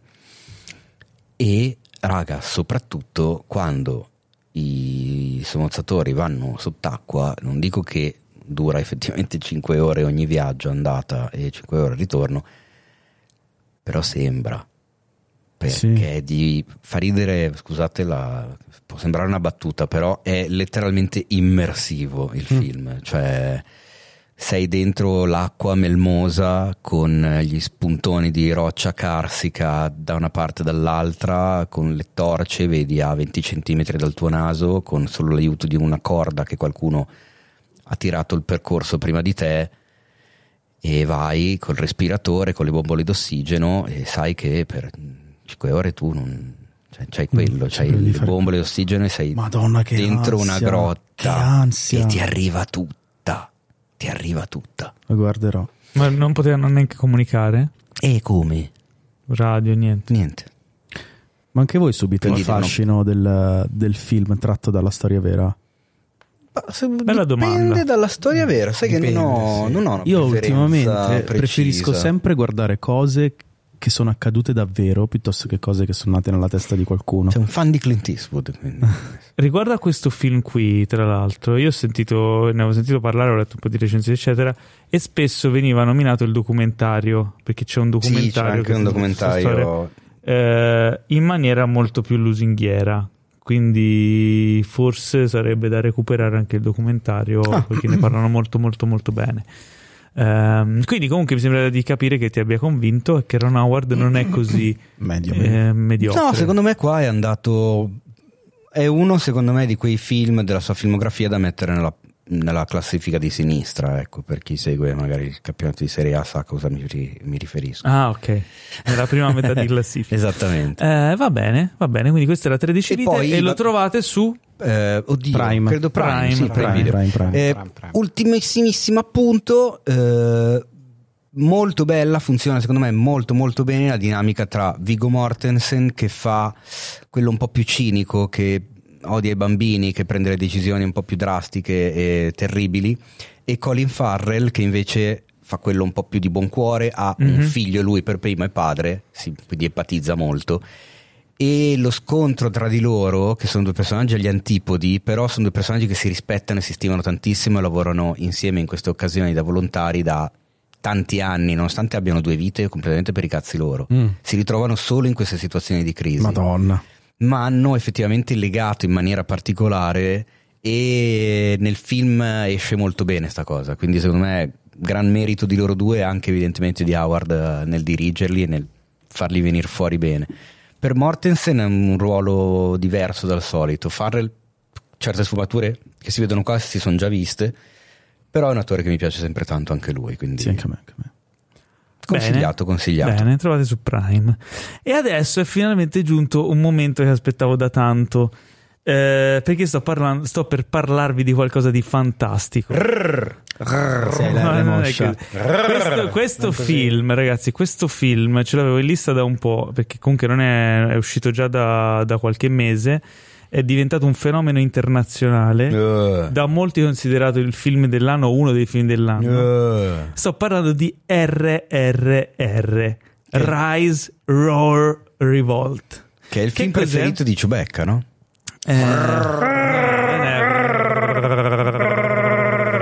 RRR. Ok. Sto parlando di un film indiano, un film d'azione indiano della, diciamo, dell'onda di Tollywood, che non è Bollywood, ma è la Bollywood del sud dell'India. Perché Eh, girano in lingua Punjabi. No, Tamil, No, ta- per quello che si chiama esatto, Tollywood. esatto. Ma dai. Bravo. Eh sì. E... Pensavo lo sapessi, però No, no, scusa, non volevo farti fare la figura. Detto- Sono, guarda, Hai detto Tollywood, credevo che. Eh, non vabbè, so, non sapevo il nome della Scusate. lingua. Comunque sì, la differenza Non è me- cioè, lo sapevo, ma non me lo ricordavo. Eh, allora, di cosa parla questo film? E soprattutto perché questo film lo dovete vedere? Anche voi che non l'avete Ah, visto, dovete È vedere. la mia lista. È nella tua lista? Lo metto, lo metto nella mia subito. Mettilo anche nella tua. Lo metto in lista. Eh, innanzitutto, vedere un, un film d'azione indiano è già qualcosa di, di nuovo, che ci mette in un mood diverso. Eh, questo film ha uno stile molto particolare, è molto sopra le righe, più di Cobra Kai, con però un budget apparente, e per apparente intendo quello che vedi su schermo, è tipo un budget colossale, ma Ah. tipo creature, eh, tipo animali in CGI, ma fatti da credo siano fatti da D- DNEG eh, in Inghilterra cioè ci sono spesi tanti soldi e le cose sono fatte bene. E però il- ehm, le scene d'azione e le, le varie dinamiche sono dalla parte di Fast and Furious cioè si, si- si fottano le leggi della fisica Ok. divertiamoci Ok. la storia ci racconta di questi due personaggi, eh, due protagonisti, eh, che sono eh, Bim, che è un, ehm, un ragazzotto delle campagne, di un paesello delle campagne. Siamo ai tempi della dominazione inglese, quindi è film d'epoca. Ok. Ok, il, il- il governatore inglese con sua moglie eh, scoprono viaggiando in questo villaggetto una bambina molto brava a cantare e a fare i tatuaggetti all'enne. Danno quattro soldi alla famiglia e se la portano via, se la comprano. Ah, Eh, Bim, che è il fratello maggiore, viene incaricato di andare a trovare sua sorella e riportarla a casa. Storia drammatica. Tra Oh, l'altro, ok. eh, tra l'altro, l'attore che interpreta il governatore è Ray Stevenson. no, dai. Ah. Ricordate Ray Stevenson? Eh, che era uno dei protagonisti di Roma della HBO, Sì. serie assolutamente clamorosa. È, stato anche Punisher in uno dei film, Sì, Punisher quello- Warzone. Warzone. Insomma, bravissimo attore. Che è il villain di, di questo film qui, il governatore inglese. Eh, Bim viene incaricato di recuperare la sorella. Nel frattempo, storia parallela è quella di Ram, che è un, eh, eh, un altro personaggio che è- si è arruolato, un indiano arruolato nella polizia, che tra l'altro lavora sotto l'impero britannico, che però è super forte, super figo. Qualsiasi cosa gli chiedono di fare, lui la fa, ma la fa in dieci volte meglio. ok. Cioè, è capace di combattere contro una folla di gente inferocita come Kenshiro. Si corre, si trascina addosso la gente, lascia- fa le peggio cose. Cioè, Kenshiro, cioè quel livello che Ken il guerriero. Eh, Sai che io però non l'ho visto. ma come non l'hai visto? Ma te l'ho già detto, non l'ho mai visto, però ho Eh, capito, vabbè, chiaramente eh, capisco capito, il eh. riferimento. Sopra le righe, azione a, a su, supereroe, livello supereroe.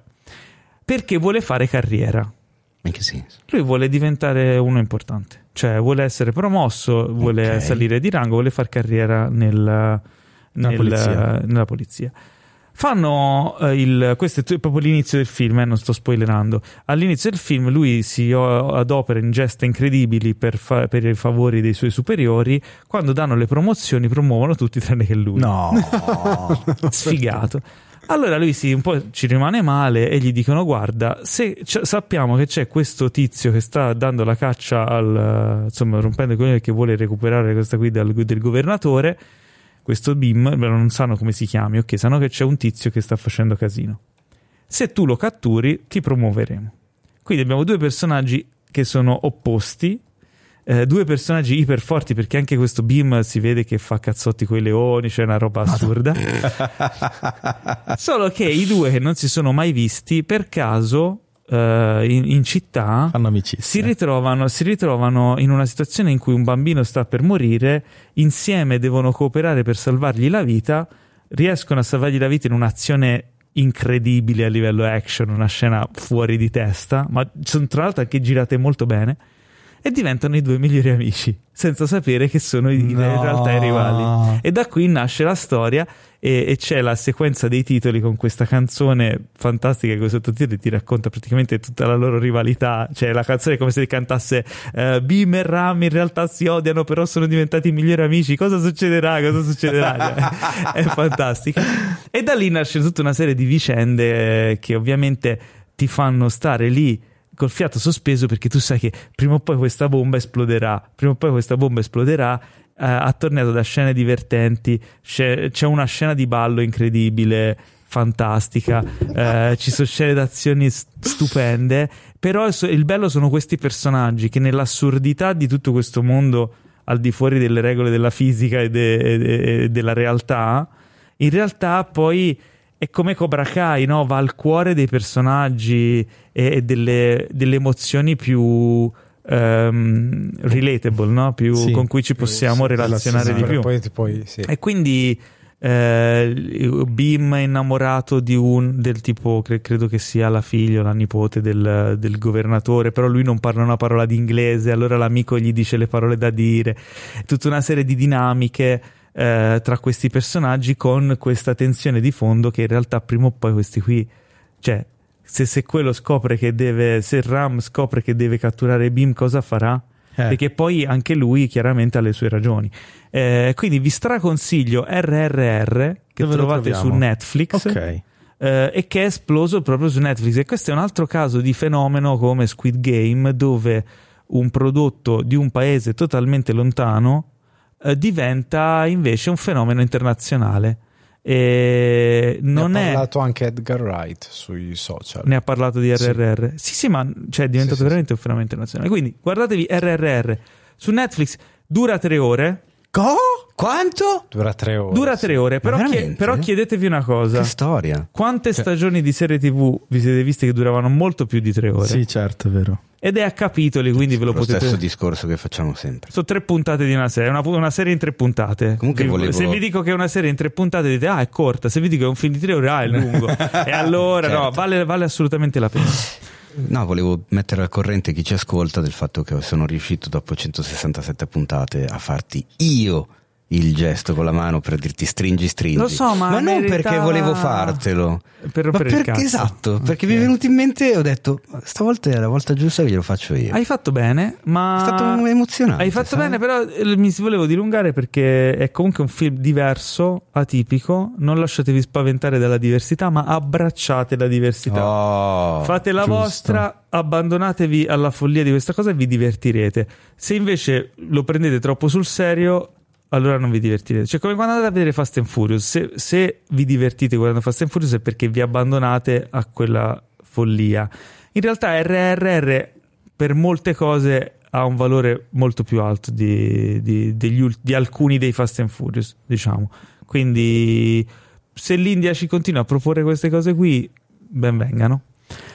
Ed è giunto il momento tanto odiato, carissimi. No, di già. Eh già, eh già, il momento dei saluti. Pazzesco. E quindi, prima di salutarci, vi ricordo di farvi un favore a voi stessi e un favore anche a noi, iscrivendovi al, al podcast dove ci si può iscrivere, follow, avere le notifiche quando escono le puntate, eccetera. Eh, continuate a diffondere Cinefax perché noi comunque eh, prosperiamo grazie vostra, al vostro passaparola. Se avete un amico cinefilo che non sa cosa siano i podcast, fateglielo scoprire, magari vi ringrazierà. Eh, se avete un collega cinefilo eh, antipatico che vi parla sempre mentre lavorate, fategli scoprire i podcast, così si mette in cuffia e non vi rompe più i coglioni. Giusto. E mi sembra una soluzione. Io l'ho fantastica. fatto con un mio amico, gli ho fatto scoprire Cinefax e mi ha ringraziato. Oh. E non ti rompe più le balle, vedi? No, no, no, ma non era un collega. non ti rompi più.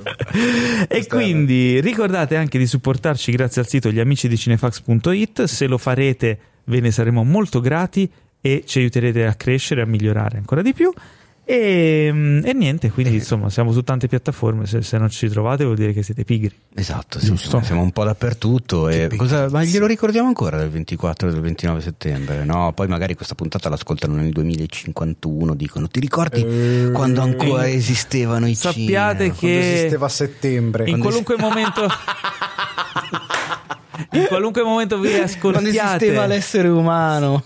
In qualunque momento voi ascoltate questa puntata, ricordatevi che noi amiamo fare anche eventi live in cui siamo presenti, interagiamo con voi, vi salutiamo. Quindi, insomma, avete avuto tutti i dettagli a inizio puntata. Eh, venite con noi al cinema, stiamo insieme, parliamo di cinema, guardiamo il cinema, divertiamoci insieme e emozioniamoci Ah, insieme. ce n'è. Basta. E ora è anche. da narrare, da narrare. È anche ora di andare a dormire, direi per noi e per voi, qualsiasi cosa stiate facendo. eh, Continuate godetevi- a farla. Godetevi la vita. modi. Un saluto da Teo Yusufian. Ciao Ne! Un saluto da Alessandro Dioguardi. Ciao, Cos'è? eh, mi è venuto diverso. E poi, eh, voi sanno dove trovarvi, però siccome Gabriele Donolato è la prima volta che è qui con Ciao. noi e siamo molto felici, dove ti possono seguire? Su Instagram, gabriele.donolato. Gabriele come quello che ha fatto partorire la Maria Gesù, quindi semplice, l'angelo Gabriele. Ah, Ok. E Donolato come Pensavo un regalo. non No, no, mi no. ricordavo. Donolato come un regalo che vi mettete di fianco. Quindi l'angioletto che vi sta di fianco ed è il vostro regalo. E ricordiamo che a Che cavallo donolato non, Non si guarda in bocca. Ok. Dio mio. Wow. che bello. Grazie ragazzi, è stato bellissimo.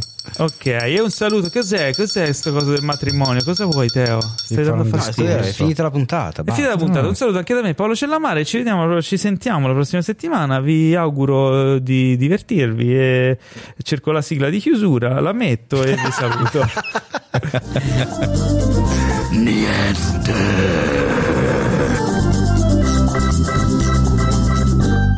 Questo podcast è stato presentato da The Best Blend,